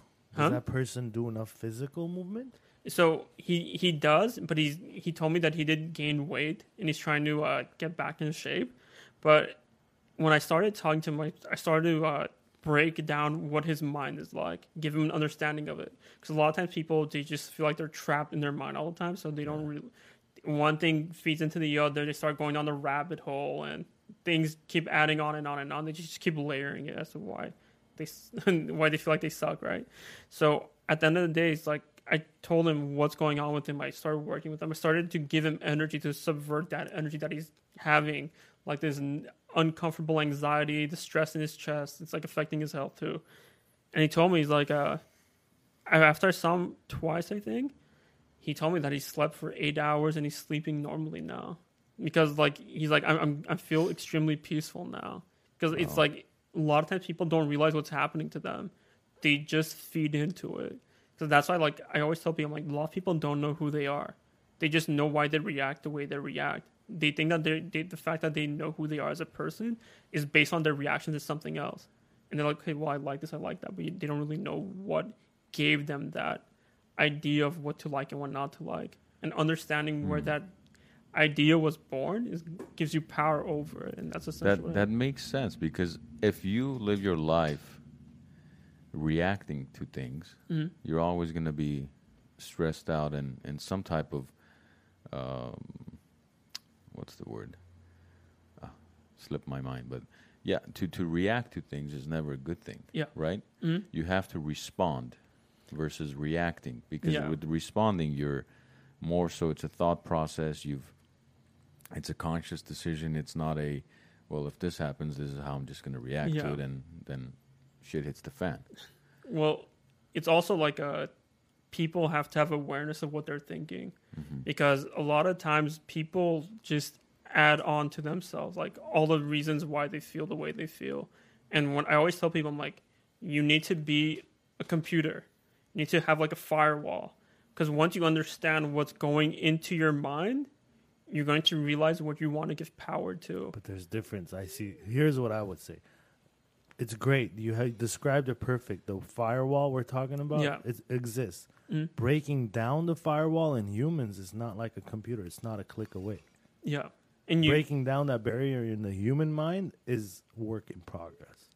and that pretty much is because it's just like a bunch of things adding on to one another and whenever you help a person understand what it is that they want to uh that they do want it to be part of them right lot of people don't want to feel bad. A lot of people don't want to, to feel bad about themselves or think that they're incapable. Once you realize what you're feeding into your in a sense your computer and what is a virus and what is beneficial to you you once you understand the virus the virus stops showing up. And once let's say for whatever reason someone says something you have that thought in your mind you're aware of it. You're not feeding into it. Once you give awareness to that thought that energy diminishes. And that's why i always help people know what it is that they want and how to give that that want that desire that energy more of it so they can manifest it because once you man once you do become the master of your own mind there's nothing else that will really be able to break you down because you'll be aware of something that is not good for you. Because a lot of people just take on a lot of the whatever their environment is. That has to do with like making the same mistake. I mean, there's people that'll go into a specific business, they'll lose money, and then they'll just try the same business again Yeah. and lose money again. Yeah. Is that where it comes from? Well, I mean, it's more of like there's people who do repeat their own mistakes is because there there's some people in my experience. I always ask them this question because it really puts it into into perspective for them. I'm like, are you trying your best to succeed, or are you trying your best not to fail? Because if you're trying your best not to fail, the idea of failure is something that you're tr- you're trying to escape from, and the more and at some point you're going to run out of that energy, and it's going to catch up to you. So if you realize where your motivations are coming from, you'll be able to get to where it is that you want. But if you're living in constant fear of failure, failure is going to knock on your door one day or another, and you're going to be delved into that experience, and you have to come out of it somehow if you can, if you want. It just depends on the person. What you're talking about is the definition of insanity. Basically, is repeating the Yeah. same thing over and over again, expecting different results. Yeah, Exactly. Yeah. yeah, and that's the But fear of do failure. you think yeah. it's called insanity, but it's just Well, natural. according to humans. Einstein, it was called insanity. No, but that's natural. if people don't have their mindset, like he said, if they don't want to succeed, they don't look towards the success. They're just too afraid to fail. They're most likely gonna fail. Fail. Yeah, because that's what's going on in their mind. Every idea, every plan that they have, is revolving around the idea that they're that they're trying to not fail. So if if all of your ideas are based on the same premise, that premise ha- is going to have a ton of energy and it's going to knock you back at one point. So, I mean, we've covered a lot of interesting topics related to spirits and bioenergy and Mhm. healing. And is there anything that you're able to uh, demonstrate or do on a live show, or For me, it's more about in person because I'd like to do it in person because I'd like to be in a specific area where I know how the energy of the place is. Because there, once you, let's say you go into an area where uh, there might be something lurking around or the energy is not good there, you, you don't want that person to be affected by that energy because if once you're opening up a person, you don't want them to get an attachment. So no, mean, what how- I what I meant. Go ahead. no, no, go ahead, go ahead. No, I was gonna say, is there anything we can demonstrate Yeah, live that's what I was about now? to ask. Well- like uh, for what he does for is our- has no demonstration portion. Well, when you wa- when uh, when well, Will, what- whether it's basic energy reading or whatever that he So- feels may Oh, be yeah. appropriate. well, he did our hands Yeah. as far when he walked in. He he basically felt the energy off of our hands Yeah. to see if there was good energy, bad energy. And how much? Some kind of some cases, yeah. no energy. Well, yeah, I mean, you can tell because like whenever I first walked in, I, I felt all of your energies, right? You can tell by the kind of energy that you're getting back from a person and what kind of shape that person's in. You, uh, your energy was not strong. You weren't pushing back on my energy too much. You felt it. You felt it, and you felt it. Uh-huh. You can tell what kind of energy a person has by how they respond to your own personal energy. He's a laid back guy. He's a neutral. He's like Sweden. He's in the middle. I should be a sweet. Bro. That'd be perfect for me. yeah. I mean, it's difficult to demonstrate from afar because what I do is not necessarily uh, flashy here and there. It's more about having that personal experience, having to sit down with that person, work with them.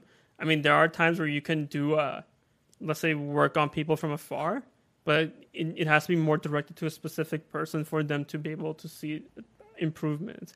And that's how I that's how I like to do my work. Well, Claudia's asking how heavy was this guy's energy? Uh, his energy is pretty heavy, Heavy in a good way, or yeah, in a good way though. Uh, okay. So that- Yeah, so Please ha- clarify that. so- heavy, heavy sounds like it's negative energy. So his energy was strong, which means that he doesn't. For like, uh, if your energy is strong, that means that you ha- you don't have difficulty tracking things. That means that your body's doing well in terms of like uh, uh it- like it, for example, if you have a lot of energy, that means that your body can heal quicker than others. Yeah. If your body's low on energy, it's not going to heal as quick as others. So Oh god. Hey, but for you, it's like uh, I can feel like you have a lot of like strong financial energy too, because like one, that's one of the things that push back, and yours did too. Listen, man, we don't want to open up my bank accounts and stuff live on the Do it show. right now. Let's go. Everyone, open it up. Live demonstration. Arnold's Claudia, you happy with that answer? He's not sugarcoating it. It's it's the truth. Yeah. William doesn't sugarcoat anything. That's crazy. You're saying financial Yeah. meaning? So everyone has a different type of energy. Some people have energy that's directed towards happiness, health, um, A, B, C, and D. There's also financial energy because you develop uh, some kind of attraction, right? So people who want to attract finances, they have a specific energy for that. That's You're- crazy, bro. That's Yeah. how I am. I missed My that attraction whole, is I missed that just- whole energy completely. yeah. See, that's. I, I- mind you guys, this is the first time I've met Will, yeah. and you didn't know what I did for a living. No. And the guy's, he's spot on. I mean, I'm not gonna lie. On a You can't uh, lie. We yeah, know you, bro. Yeah, I'm. I'm. I've. I have a thing for financial stuff. I mean, I'm. Yeah. More, I'm. It's all about the Benjamins for Now me. it's called financial stuff. Work, he work, likes money. I It's call it pro- yeah, prosperity energy more specifically. prosperity eh, energy. Yeah. I have it. Oh man. so if that's crazy. somebody, So that's sugarcoating at its finest, put your to hand be out. honest. Hold on, hold on. well, hold on. well, let's see You, this. you, can- you want to feel how that prosperity energy feels? Yeah, hold on. I'm gonna close my eyes. Hold on. We should shut up, right? It's okay. Holy crap. You feel that heaviness? yeah. That's finances right there. Really? Yeah. Gee, Okay, hold me- on. Here's I what want okay, hold on, hold on. Wait, wait, wait. I want to tell me if I'm wrong. Okay, I felt I felt cool here, Mhm. and then I this finger jolted. Yeah. So what that means is that whenever you're feeling that coldness, right? I'm pulling out that energy out of you. Why are you pulling the financial things out? It- of me? it- it's- um, you're not getting rid of it. oh, okay. I'm, okay. just- I'm just- I'm not pulling it. Don't worry. He's I'm just- penetrating your financial energy. I'm, I'm, this guy felt like he, what are you doing with my money, bro? Where's my money, man? Where's my, where's my money? He's gonna call me in a couple of weeks. What would you do to me? Where's my rent? That's Can, hold you, on. can you check my wallet now? you want to see an empty wallet? That's that's No. crazy. So Yeah. I- hold on. Okay, I mean, oh, jeez Christ, man, it's like what? Ask. He said it's ask not away, mean, shot. I, I don't understand what it is that that's that's pulling. I mean, uh, what? How did you figure out as far as like the energy or like what did you do that? I've been doing this for a long time. it's easy to kind of. Uh, Do you think it's nature? What, which part? Your and your powers. I call it powers. I don't know. Some people call it whatever they want to call it. For me, it's more like about some people are more in tune with gift. it. Yeah, some people. Yeah, I call it a gift because you can be more in tune with it than other people can be. So I mean, it, it's completely natural though. I, I just think that, like for example, like I, like my great grandma, like she had she was sensitive too. Okay, So like I, I know kind of runs in the family from my mother's side. So that's cool. yeah. Let's do one for for him. Do you That's, want- am I gonna get taller when I grow up? Or maybe. If you want to, you can on, get hold taller. hold on, hold on. I don't think I can help with you getting taller though. I feel that. Wow. You feel that heaviness, right? Yeah. Yeah. There you go. What, am So I what- what is- losing money? What did you do to him? Oh, he's Empty about his to call account? him. They're first and don't check your bank statement Did you just done. empty his account? no, I, So I uh, mean, what do you feel from him? it's empty space. Hey, I feel like he doesn't want to say something. W- w- Like what? about I don't know. Something you Like you what? hit something. No, I, it's not. I, True? no, what would you mean? I felt you like can be you- honest. No, No, I'm be like- honest. Um, No, no, no. I, I just felt that. Uh, I felt your energy like towards finances, Uh-huh. but you're at the kind of point in your life where you don't really care. You know, like you're just happy with where you're at. You know what I mean? So I'm freaking content. Yeah, well, I think you felt the wrong energy. I've, I mean- li- I've lived my whole life to not be content, but apparently I'm content. Yeah, because what you're doing right now, is you're Content very- is not a bad thing. I, I, I either. don't think it's a bad thing, but he's trying to look more after growing. Like Yeah. his is like just like shooting out. Yours is like I'm I'm a bit happy with where I am. I, what do I, I, I'm telling you, man. It's like I- this is the first time. I met No, I, I, I think I know what he's referring to because There's there is something in you that's well, what's what's happened is come to a level I'm, in I'm his st- life. well, no, I'm still focused on growing my business, Yeah, but I do everything I can, like to go home as early as I can Yeah. to spend more time with my wife and son, like Yeah. more than ever. Because you have something right now that's more important to you than the extra money that you can make Well- sitting around. Well, it's not about extra money. It's more so about building something for my kids and for, for my family's future. It's not about me. For me, I don't care about you any want to go next? But sure. Go. that's but but he's absolutely right. Like my focus is still on growing uh, financially, but it's been more towards spending more time with my family. That's scary.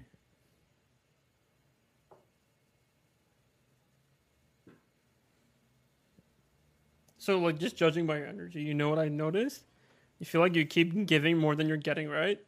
Yes. Hundred percent. Yes. You feel like you're giving more than you're getting Yeah. in what like So in y- life or generally. In, or- in terms of like finances, he feels like he whatever. Ah, so he's not getting paid what he's worth, He- basically. that- he needs a raise, Yeah, and that's how. I don't even know this guy. Right? He's right. He's, I think he's absolutely right. Knowing him, I know. You know ab- why? Every time in our group chat, what does he say? He's always like the median kind of. I'm, I've always been content. So I know I've known this guy his whole life, right? And he's always been that guy mm-hmm. that wants that extra. And I've always told him, listen, there is much more important things in life than money. But this dude will never listen to someone like me, and I wish he doesn't. Because I there is like you know there's Pull him down. no no no no there's attributes about him like that that I look up to. Yeah. But if it's not naturally in you, you can do whatever you want. It's just not in you Yeah. and you got to feel what strong strengths you have. I know what strengths I have, and I tend to focus on those a little more. Well, but do you agree with that? You don't think he can change that energy to to focus on? It's if he wants to, though.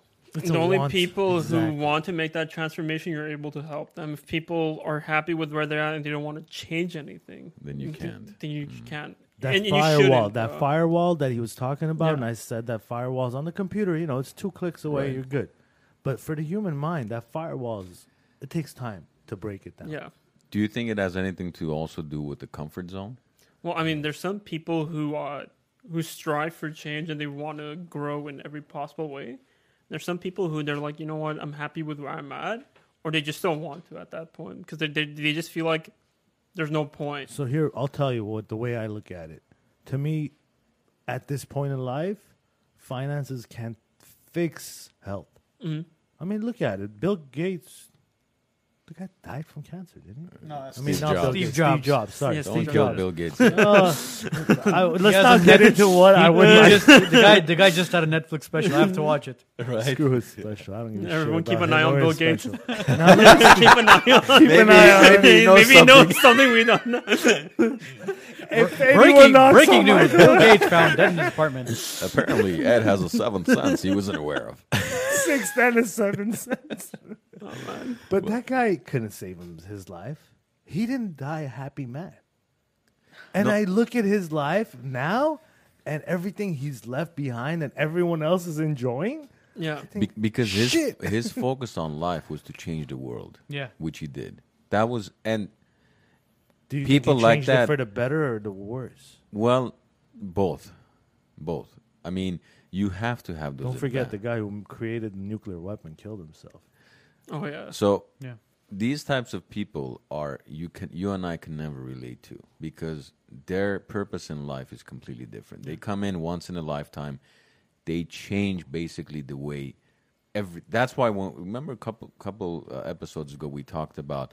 Well, no, actually maybe two months ago about how technology has changed so much and we laughed about aliens and all. But these types of people come in. Well, we should actually ask him about that. Uh, these types of people come in once in a lifetime. The Teslas, the Elon Musks, the uh, The yeah, it's Steve Jobs, Bill Gates of the world. Uh, they they're not here, right? I mean, they're special people. they're special people that come in. They so. change the whole infrastructure of human life, human behavior, basically. How are they any special? Uh, like, what makes a, a person special? Like, you they're- can be the guy. Like, you're telling me that there's someone that grew up next to Steve Jobs, next door to Steve Jobs, Uh-huh. and they could be still coll- collecting trash for the trash company. yeah, but it's it's that Steve Jobs that's the person who's He's special. Just how is how is that? What makes him special? the special? way we communicate, the way we do everything is his completely energy different. levels is special. Is that what you're 100%. saying? Or his purpose too. His purpose is Yeah. special. So you believe that every one of us comes here with a purpose. Uh, hiding chakatagin. You Well, believe that? Well, I believe that a person's uh, whenever they kind of choose a life that they're going to come into, they come there with a specific idea of mind as to what they need to experience or do. So I do believe that to an extent, but I don't think your entire life is governed by like destiny. Okay. Just like what your overarching point is, you kind of come into your life to experience it. So it could be different. It could be something that's huge, like in a global level, or it could be something small, like on a personal level. You want to talk about extraterrestrial stuff? Please lead the conversation. You're the What are your thoughts Authority about in this. extraterrestrial? Like, uh, do they exist? Yes. Hundred percent. Okay. I- I- Are they, as far as Amongst with us? energy, since you feel energy, are they amongst us? Yeah. Yes. Current, as in like they're living, Oh, like like are they here and you can't see them? y- y- or not even see it. Yeah, like basically, like, are they hidden within the human race? Oh yeah, for sure. Definitely. I've For said sure. that from day one. You're kidding, sure. bro. No, for me it's like a I've had a personal experience. Whenever uh With an alien, well, I mean uh extraterrestrial. let, let me explain this to you. Okay, so this is anytime somebody says something, yeah, oh, you're kidding. Well, he's not Shit, kidding. he's not He I want to hasn't- know what the hell is going on, bro. So like let me tell you my last experience. It's a very interesting one.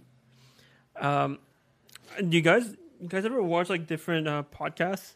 Yeah, What Yeah. podcasts you guys watch? I like Joey Diaz a lot, man. Listen Yeah. to a lot of uh, Yeah. business podcasts. Okay. Uh, You guys ever watch uh the, the Joe Rogan podcast? of course, Yeah. he's one of my favorite. You guys watched the one that where he spoke to Bob Lazar? yeah, I did. You watched it? Uh-huh.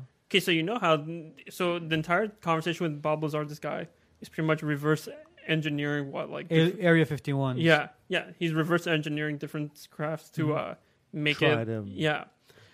So we um it was me and my girlfriend. We were on a we were heading down Bakersfield. And we're, we're driving through it, obviously. So just, just kidding. So we're driving through Bakersfield, and uh, it's what was it? It was like late at night. It's like 10 p.m. We are driving through Bakersfield, and we look up, and we see this this uh this ship. It's green and it's like circular, and uh, it's just like hovering there. And mind you, we're on the we're on the highway, so there's other cars right in front of us too that pull over. So we're driving, and we see this uh this green looking uh thing that's uh this ship, and it's just like hovering there. And as soon as like we start looking at it for like five, six, seven seconds, it automatically just bolts up right into the sky at a speed like you can't even fathom. Your eyes can't catch. Yeah, it just absolutely disappears right then and there. And then it comes back down extremely fast, and then it zigzags and it just goes away. Everyone just pulls out like, wow. like, can you imagine? Like, because right now people try to fly, people try to fly jets, and all those, all that G-force, right, can kill a person. Yeah, Of course. So if an if a if a like if a uh, if a ship that's going that fast that's maneuvering in the way it's doing, and it's extremely quiet too. You don't hear like a propulsion system on it either. Like you you know that you're that's not something that maybe it could be like different technology wave that That's not us flying it. Basically. yeah, I, I mean, it, I mean, I mean, I don't think it could be us flying it. I mean, I don't know how far technology's come. Obviously, I don't know that, but, But- and that But outside of that experience, have you ever energetically had any type of uh, encounter or experience? actually I have, and this one uh, I'm sorry. I, I just feel like they're not here yet. is uh, so one. yeah, they're waiting for You're your among. You're one of them. They're on the 101. You're one of them. Go ahead. Go So- How ahead. would you respond? Go to ahead. Go ahead. Go ahead. in one of my experiences, I was going through uh, Sedona, you know, Arizona. Yeah, yeah, it's like the The uh, hotspot. Yeah. Yeah. So I was going through Sedona, and uh, there were these people I was working with at one point. I was trying to help them out because they're they're telling me that there's something happening around their house, and uh, I've always wanted to visit Sedona. By the way, I was always was curious what's going on there.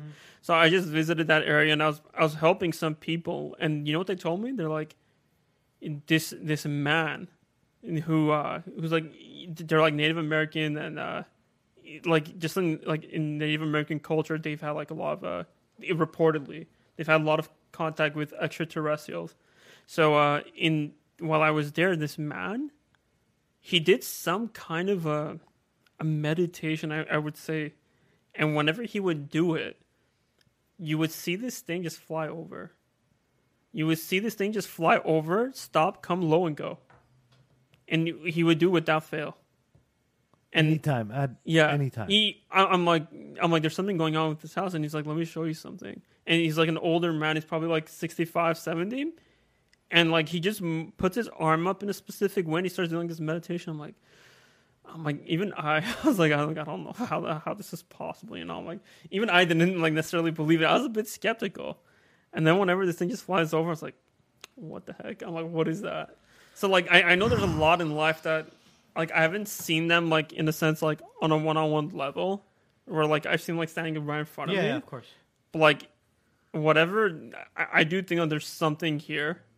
They're just smart enough not to show it to us, or if they are, it's like uh, you just imagine like for me, whenever people are like if aliens are here, why why don't we know about it? Like the general public, why would want us you? to know about why it. would you want to know about it?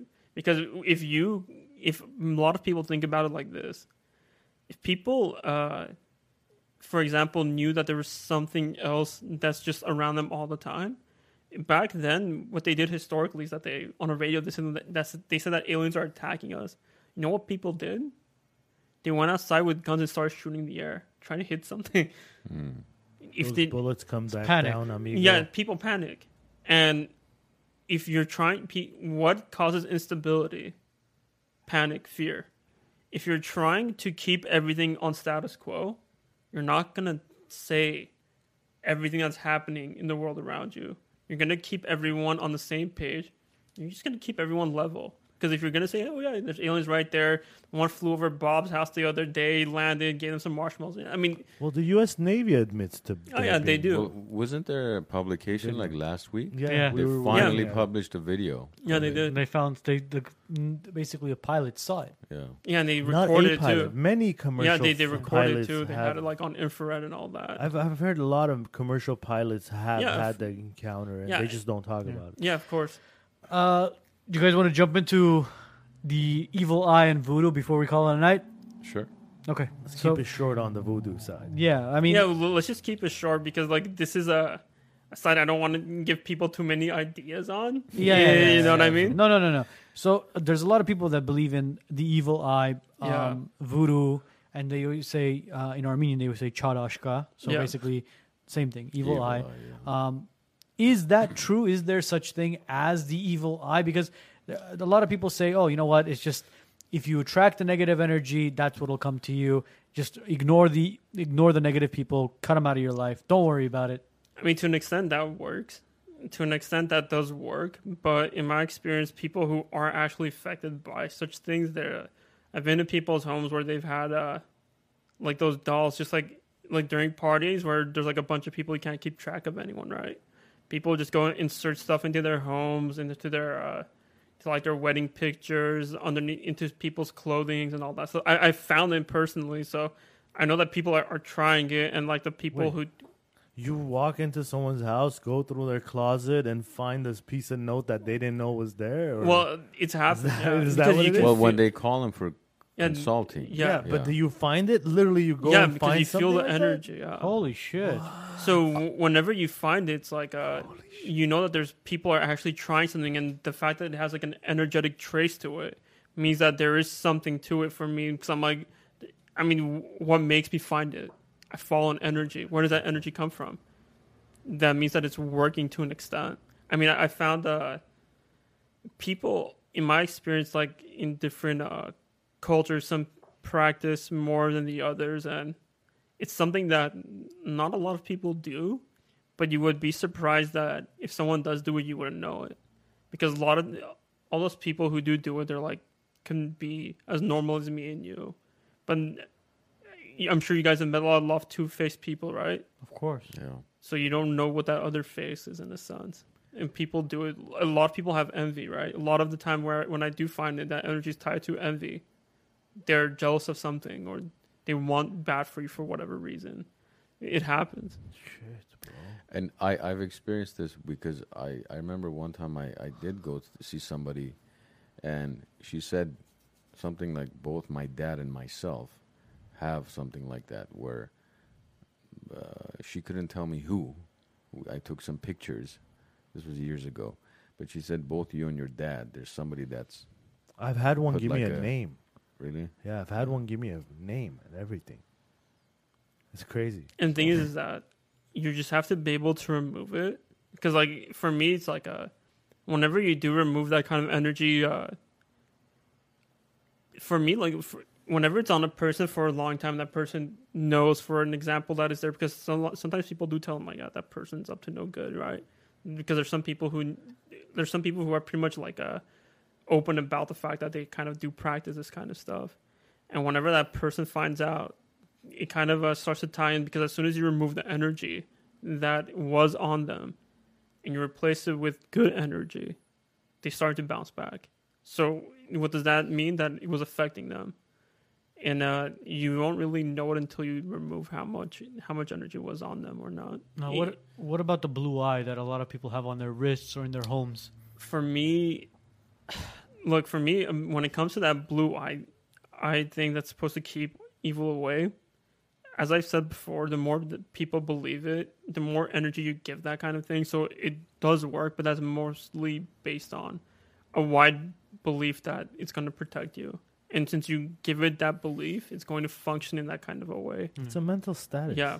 Like a lot of people put lines in front of their house because it basically, you know, protects the home, or gargoyles in front of churches. Yeah, yeah they, people do different things, but it's more about. I mean, there are certain things that do it, but they're not necessarily mainstream. You know, there's some people who like, uh, um, whenever I'm, I'm sure like you guys have all heard like whenever there's something like negative there, they try to like put salt around it to try to contain it to a specific area. Yeah, area. yeah.